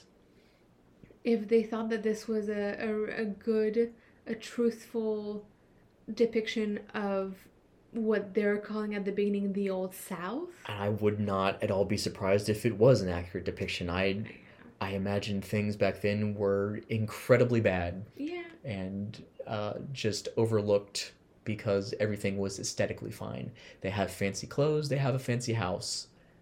There is no other consideration. It's all just surface level, Yeah. With everything just festering and rotten beneath. We get an incredibly short scene of Butler and Bonnie together in London, where Bonnie wakes up in the middle of the night and is scared of the dark. Uh, Butler comforts her, and as she lays back down to go to sleep, she says she wants to go home and see Mommy. She gets her wish in the very next scene as she runs up the big red staircase into Scarlett's waiting arms. She reports that London sucked and she wants to see her pony. Scarlett, her monthly 30 seconds of mothering accomplished, then hands her off to Mammy as Butler enters. Scarlett smiles at him hopefully, but the smile fades as he very formally bows to her. Miss Butler, I believe, he says. Clearly not. Uh, she is hoping for some sort of reconciliation here, obviously, Yes. and his cold demeanor, the smile fades, and she knows that things are exactly the same between them as they were when he left. Yeah. He's only here to drop off Bonnie, he says, and will be leaving again right away. After a moment of silence, he asks if she's turning pale because she actually missed him. And she says no, she's pale because she's having another child. Butler then She says, um, if I'm pale, it's because of you. Mm, yeah. Yeah. Butler then tries to move close, but she elbows him away. Who's the happy father? he asks, and she tells him it's his, and she doesn't want it any more than he does. Well, says Butler, maybe you'll have an accident. Upon hearing this, Scarlett raises her fist to hit him, but he dodges out of the way and she misses and tumbles down the stairs with a shriek. We get a scene of Scarlett writhing in bed and then Butler alone in his study with his head in his hands.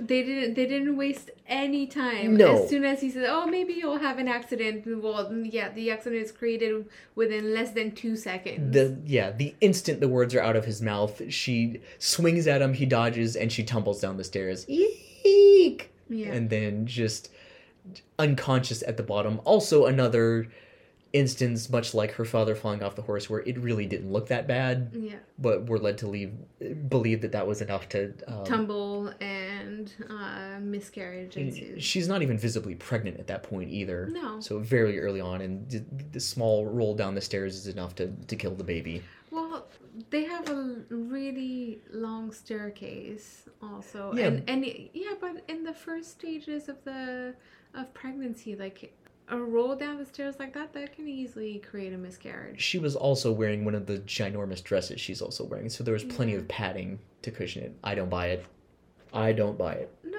don't say no, no, no. I'm, I'm, I'm gonna take a stand here. Don't say it like that. Like that, that can if she was in the first, uh, she was clearly in the first trimester. She, it could very much have created a, a miscarriage. i'll fully buy it Yes. Okay.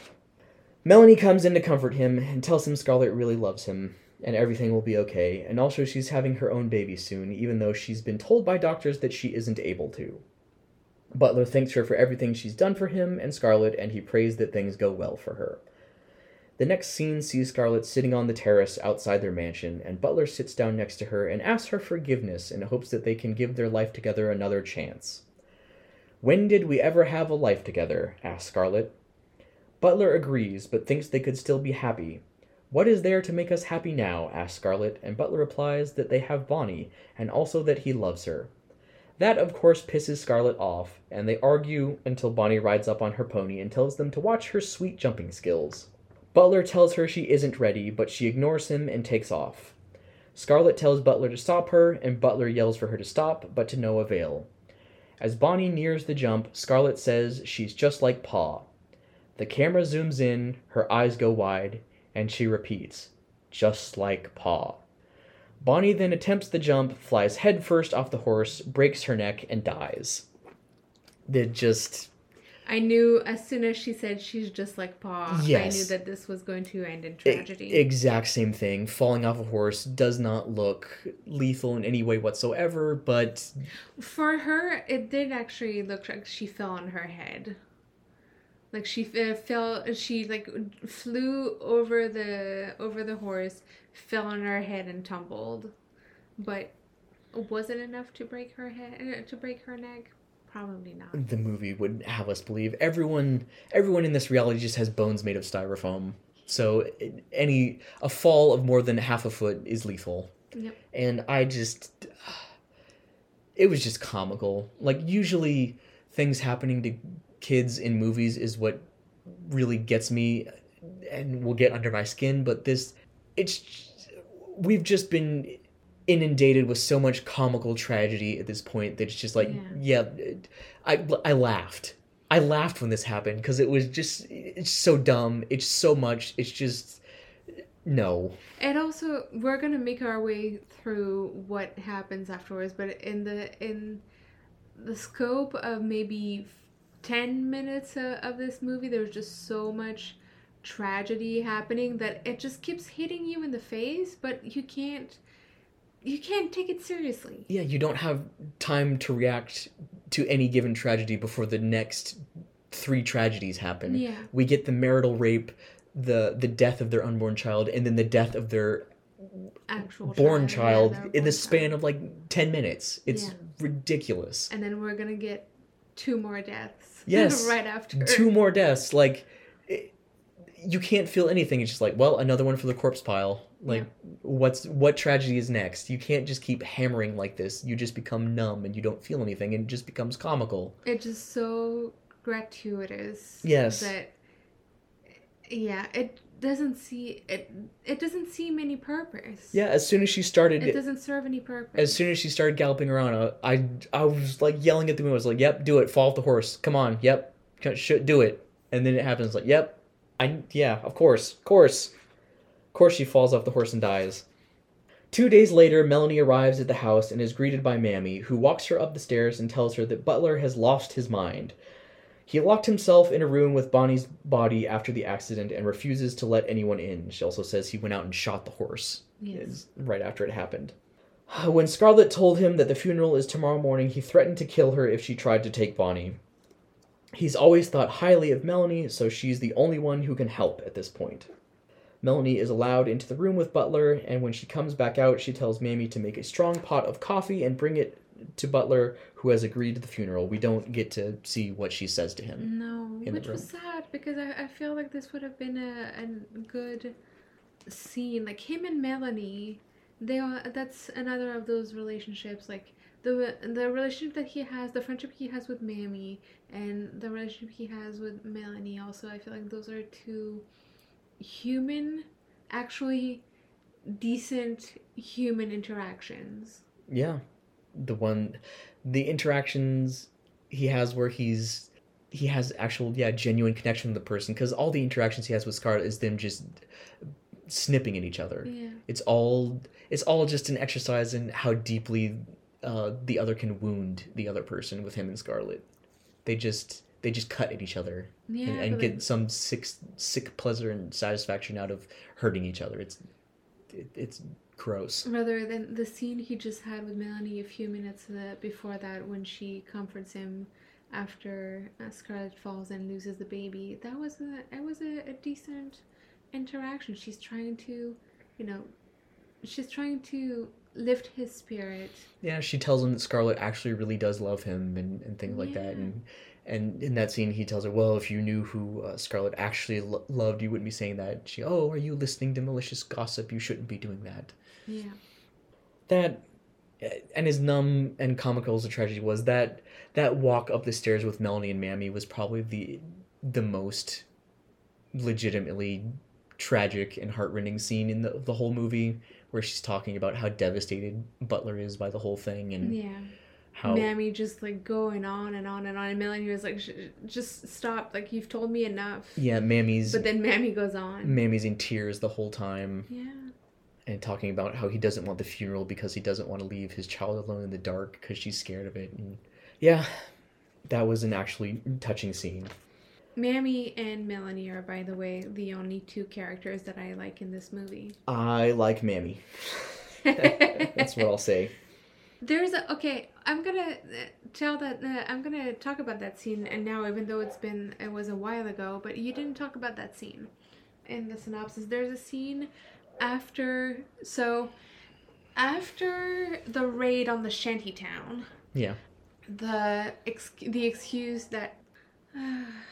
Butler makes is that they were at the brothel with uh, his friend uh, Belle, and that Belle actually did rescue Ashley by Oh, taking him in. You're talking about the scene where Belle comes to talk to Melanie. She yeah. yeah. she comes to their house to to talk to Melanie. She's in a carriage that's fully covered so that people don't see them, and Melanie has this like really nice interaction with her too because she's showing her kindness. She's thanking her for doing the right thing, for coming to their rescue. And that woman, Belle, she's afraid of bringing shame to them because of her status, because people know what she does for a living. And she tries to, you know, shorten their interactions so that she can leave as soon as she can and not uh, bring shame to her or to their family. And that was so sweet. That was a very sweet interaction. That's so, my my personal reasoning here to really like Melanie is because she is throughout this whole movie the only human who acts like a human. She maybe she doesn't get angry at at Scarlett for being a shitty person and maybe she should and she definitely should. But on the other hand, she acts with such compassion to everyone that it just it's heartwarming to see at least one character in the midst of so many shitty ones who acts as a decent caring warm person to the people around her Yeah, and like Belle tells her that if they see each other in the street, Melanie doesn't have to approach. doesn't yeah doesn't have to greet her and she'll understand But Melanie says she would be proud to approach her and be seen with her. yeah Yeah, Melanie is kind. She's just, in my opinion, too kind. she's weak Yeah, But- weak, and she's an enabler. She she allows Scarlett to to get away with what Scarlett does. Because what if Melanie actually pushed back against what Scarlett does? She might be one of the few, one of the only people Scarlett would actually listen to. But we never get to find out because all Melanie ever does is just make excuses for her. yeah right, she says that Butler has agreed to the funeral, and then Melanie collapses right there in the hallway and tells Mammy to get Dr. Meade. We then move uh, to Melanie on her deathbed, with people being let in one by one to say their goodbyes. So Melanie was pregnant, and what happened is that she was also having her own miscarriage right here. Yeah, we've had scenes previously saying she wasn't healthy enough to have another child, and Yeah. that's even one of the tactics Scarlett tried to use to woo Ashley to her side during one of their thousands of flirtatious interactions. Says, "Oh well, Melanie's not even able. I could give you another baby." Yeah. But then Melanie got pregnant anyway, and this is the result. Scarlett is next in line, but before she enters the room, Dr. Meade catches her arm and tells her that now is not the time to reveal any stupid shit about her and Ashley. She's on her deathbed, now is not the time to relieve your conscience, yes. he says. Scarlett enters and holds Melanie's hand, and Melanie makes her promise to take care of her son and Ashley and be nice to Butler, please. Yeah, she tells her that he, you know, that he really loves her and that she needs to be kind to him. Yep. Scarlett agrees, walks out of the room, and throws herself on Ashley. And uh, Butler is there as well in the waiting room and sees that, and he picks up his hat and just walks out when she goes straight to Ashley. She throws herself uh, at him because he's also he's crying and she's trying to comfort him. Yep. It's not a throwing herself at him like before when she's trying to kiss him or anything, but she's trying to comfort him in that moment. I think she absolutely would have gone there if he led things in that direction, but he doesn't. So. Ashley says he doesn't know what he's going to do now. Melanie was the only dream he had that didn't die in the face of reality. Scarlett responds, Wait a minute. You actually loved her? Jesus Christ, Scarlett. Why'd you wait so long to tell me and give me hope for so long? Literally every single interaction they have had, he has told her he can't go with her because he loves Melanie. yes. I don't know why this time is different. I honestly think that she thought he loved her as family, n- not as lover. And then the camera zooms on her face and she has her epiphany. She's been chasing something that never really existed, but for some reason it doesn't matter. Not one bit. Dr. Meade then calls Ashley in to be with Melanie in her final moments, and Scarlett, left alone, remembers she's married and frantically looks for Butler. She leaves the house and runs down this shrouded sidewalk calling his name. And I didn't catch it till I redid it for the synopsis, but this is clearly calling back to that recurring dream she has where she's running through the mist trying to find something that she doesn't know what. Yeah. Yeah. I didn't make that connection till I was watching it through the second time. I didn't think about that. Yep, her dream has become reality. Yeah. She's running through the mist for something uh, that she can't find. She enters the house, still yelling his name, and finally finds him upstairs, sitting quietly in front of a large window. She sits facing him, and he says Melanie was the only completely kind person he ever knew. She tells him that Melanie's last words were about him, and that she also asked Scarlett to look after Ashley. Convenient to have the first wife's permission, isn't it? says Butler as he starts to pack. Scarlett asks what he's doing, and he says he's leaving her. All she needs is a divorce, and her dreams of Ashley can finally come true. He's got it all wrong, says Scarlett. She loves him. She really does. She ran all the way home to tell him. Please, he must believe her. He does, he says. What about Ashley Wilkes, though? I never really loved him, she replies. Well, you did a good imitation of it until this morning, is the comeback. No, when Bonnie was alive, there was a chance, but when she went, she took everything. Scarlett continues to beg and plead, but Butler is unmoved. He tells her he's going back to Charleston to see if there's any charm and grace left in life, and makes his way to the door with Scarlett trailing behind him, sobbing. She catches his arm at the door and asks, Where shall I go? What shall I do? And Clark Gable turns and delivers the line we've been waiting four hours to hear. Frankly, my dear, I don't give a damn. And he walks away into the mist. Scarlett collapses on the stairs weeping. What is there that matters? she cries, and remembers her father telling her that land is the only thing that matters. We get a, a bunch of echoes of uh, her talking about Tara and others mentioning how important Tara is to her, and then Yeah. the final echoes her father saying the scene from the very beginning where he's saying, Land is the only thing that matters The only thing worth living for and And- fighting for. and working for. Yeah. She sits up and we get a close up of her face and she says, Tara, home. I'll go home. And I'll think of some way to get him back. After all, tomorrow is another day. Shot of a woman silhouetted silhouetted against an orange sky. And at this point while we we're watching I said, "You are not ending this way, Gone with the Wind." Deafening music, the end. Have you ever been so angry you started laughing? because Yes. that's what happened to me when this movie ended. It's like you're so frustrated that all your thoughts just collide with each other inside your brain and you can't the only thing that comes out of your mouth is just laughter. The most frustrated toothless laughter because ugh. Ugh. Yeah, after all that we've been through watching this movie, it ends without really ending. I was incredulous. Uh, you are not. You are not ending here. And then it the end and deafening music. The gall. The gall this movie has to make us sit there for 4 hours and then not even finish its story. Yep. Oh my god. Yep. I, I speechless.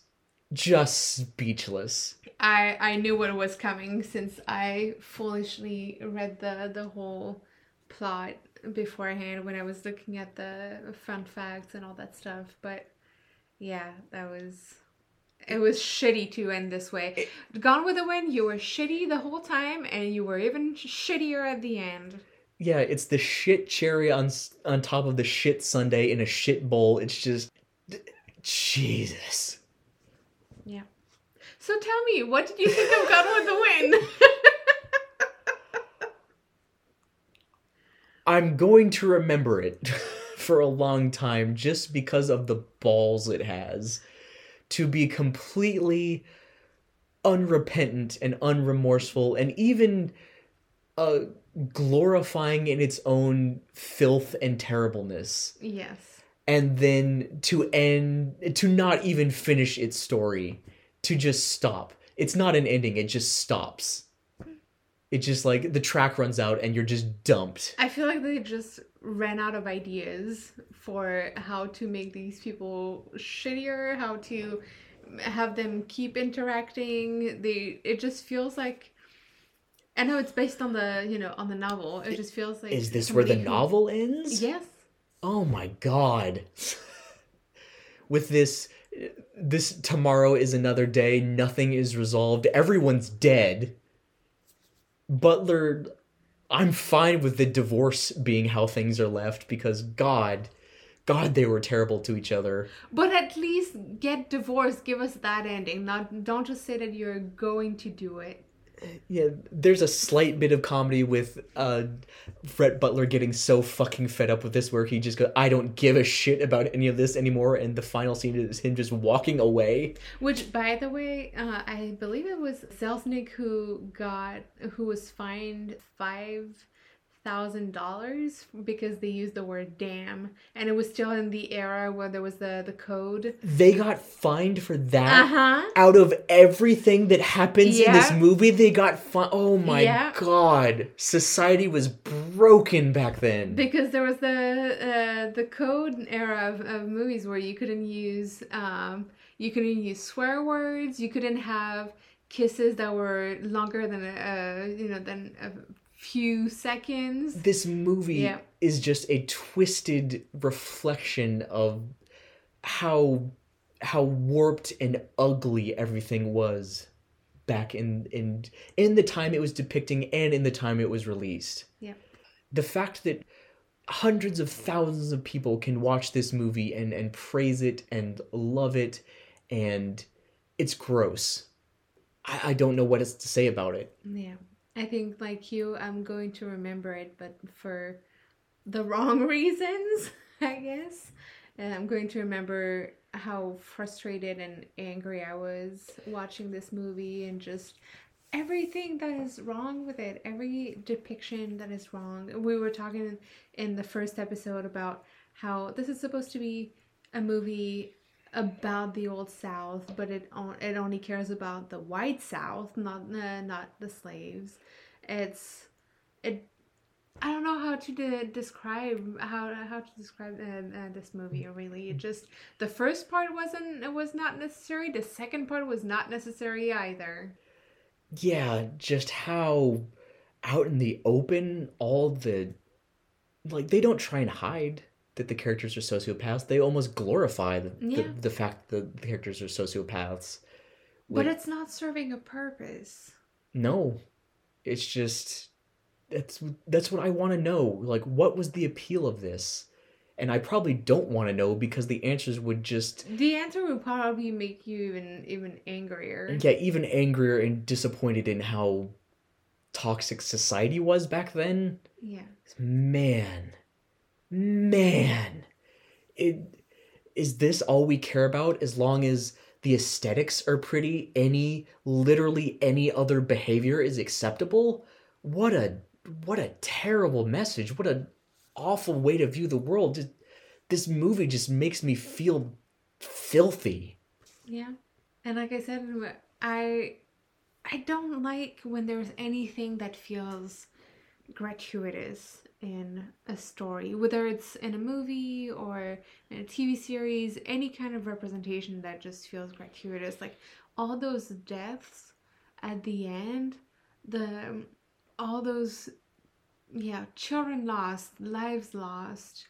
It just it it was hitting us in the face like continuously for 10 15 minutes and it just yeah it just starts raining corpses in the last Yeah. 30 minutes there is no point to that there's no point but to make people even more miserable than they were and just it just feels like it's forcing a reaction out of the characters and you're like it's almost like emotional pornography at that point. It's like Yeah. tragedy porn. Yeah.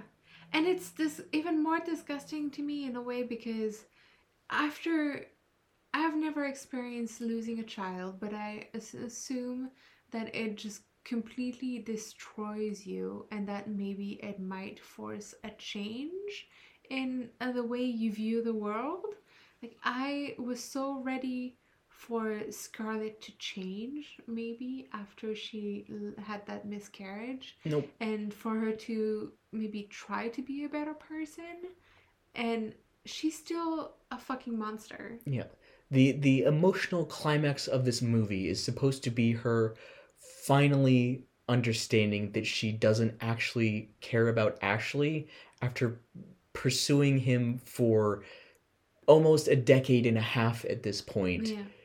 and multiple people telling her that she doesn't actually love him and he doesn't love her and that she's making a mistake. She's Mammy's been telling her this since she since the opening scenes.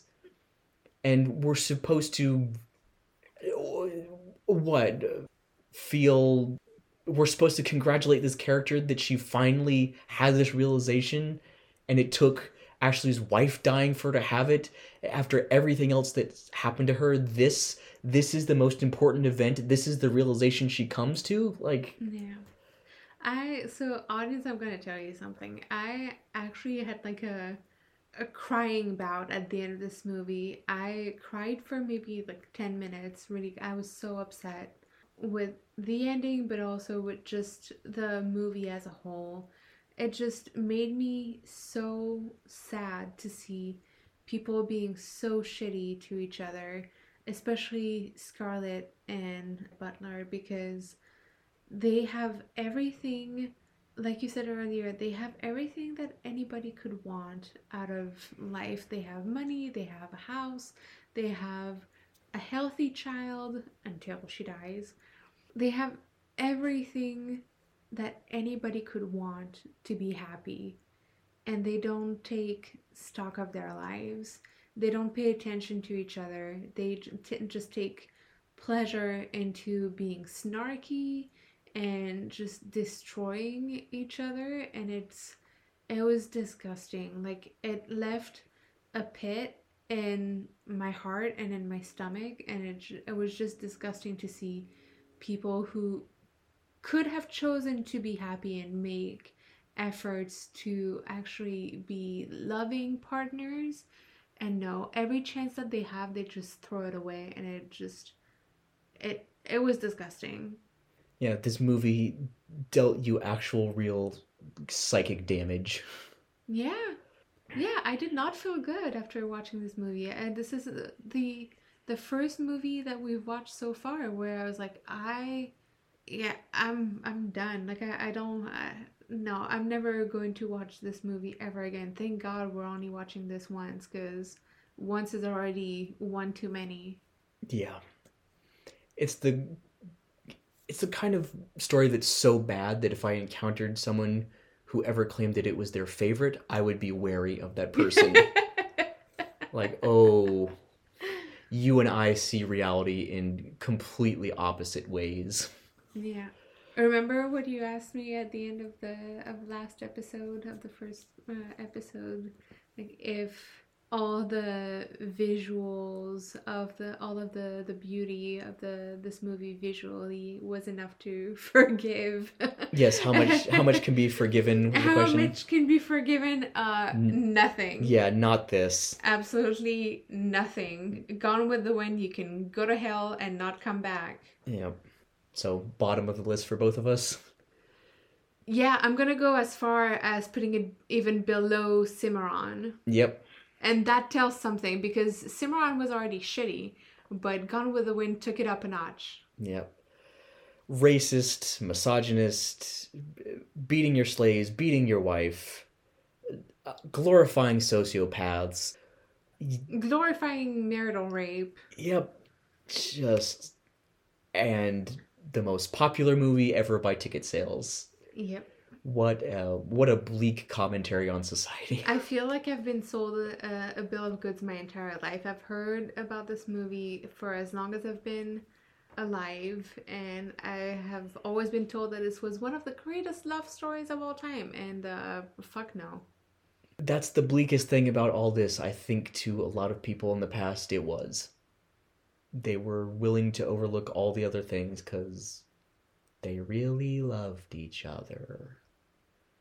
They had a, a much, much different uh, conception of what love is back then, I think. Yeah. I'm willing to understand. I'm willing to, you know, sort of acknowledge that Rhett Butler and Scarlett O'Hara loved each other in a very twisted and unhealthy such way. a twisted way, which was part of why I was crying because it's you know at the end you know that she realized that she actually loves him. You know that he loves her and he's loved her for a long time in this movie. It just it was so But they loved the worst aspects of each other. Yes, that's what's sad too, is like knowing that they loved each other, but that they couldn't find a way to be happy together. But also, yeah, having to acknowledge that they love the worst aspects of each other. That's, I no, I can't, I can't condone that. we have slayed the dragon We slayed it.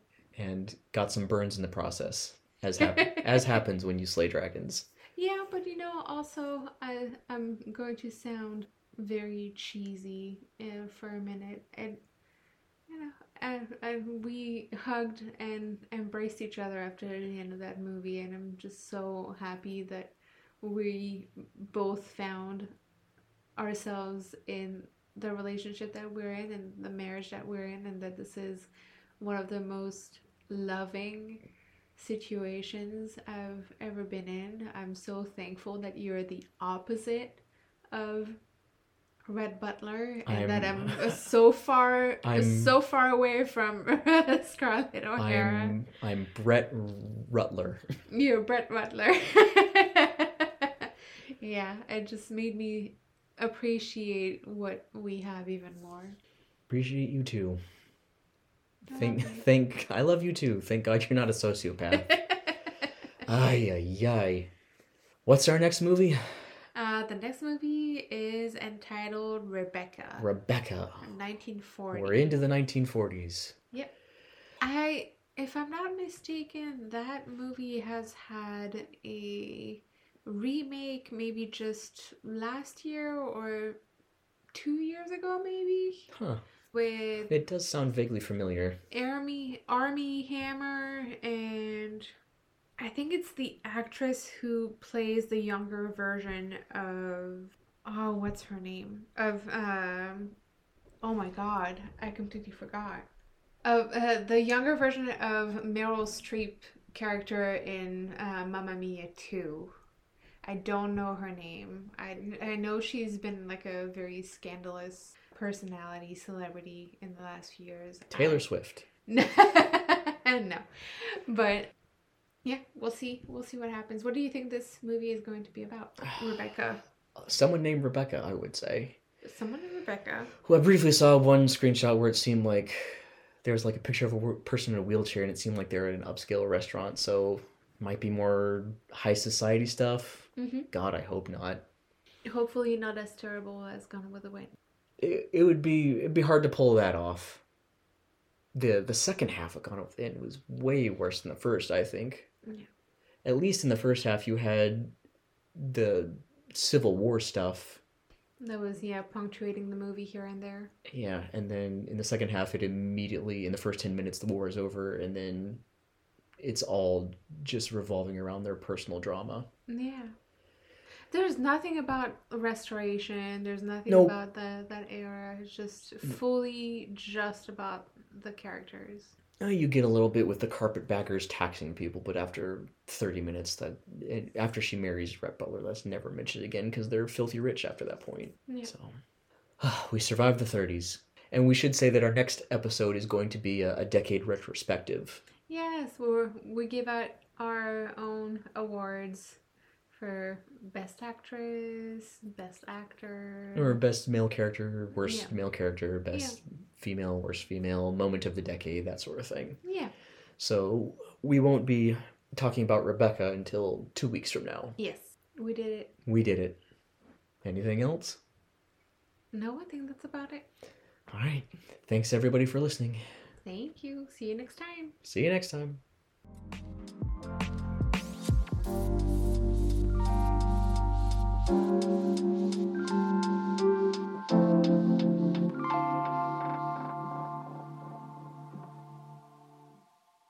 Okay, that's it. That's it. That's it.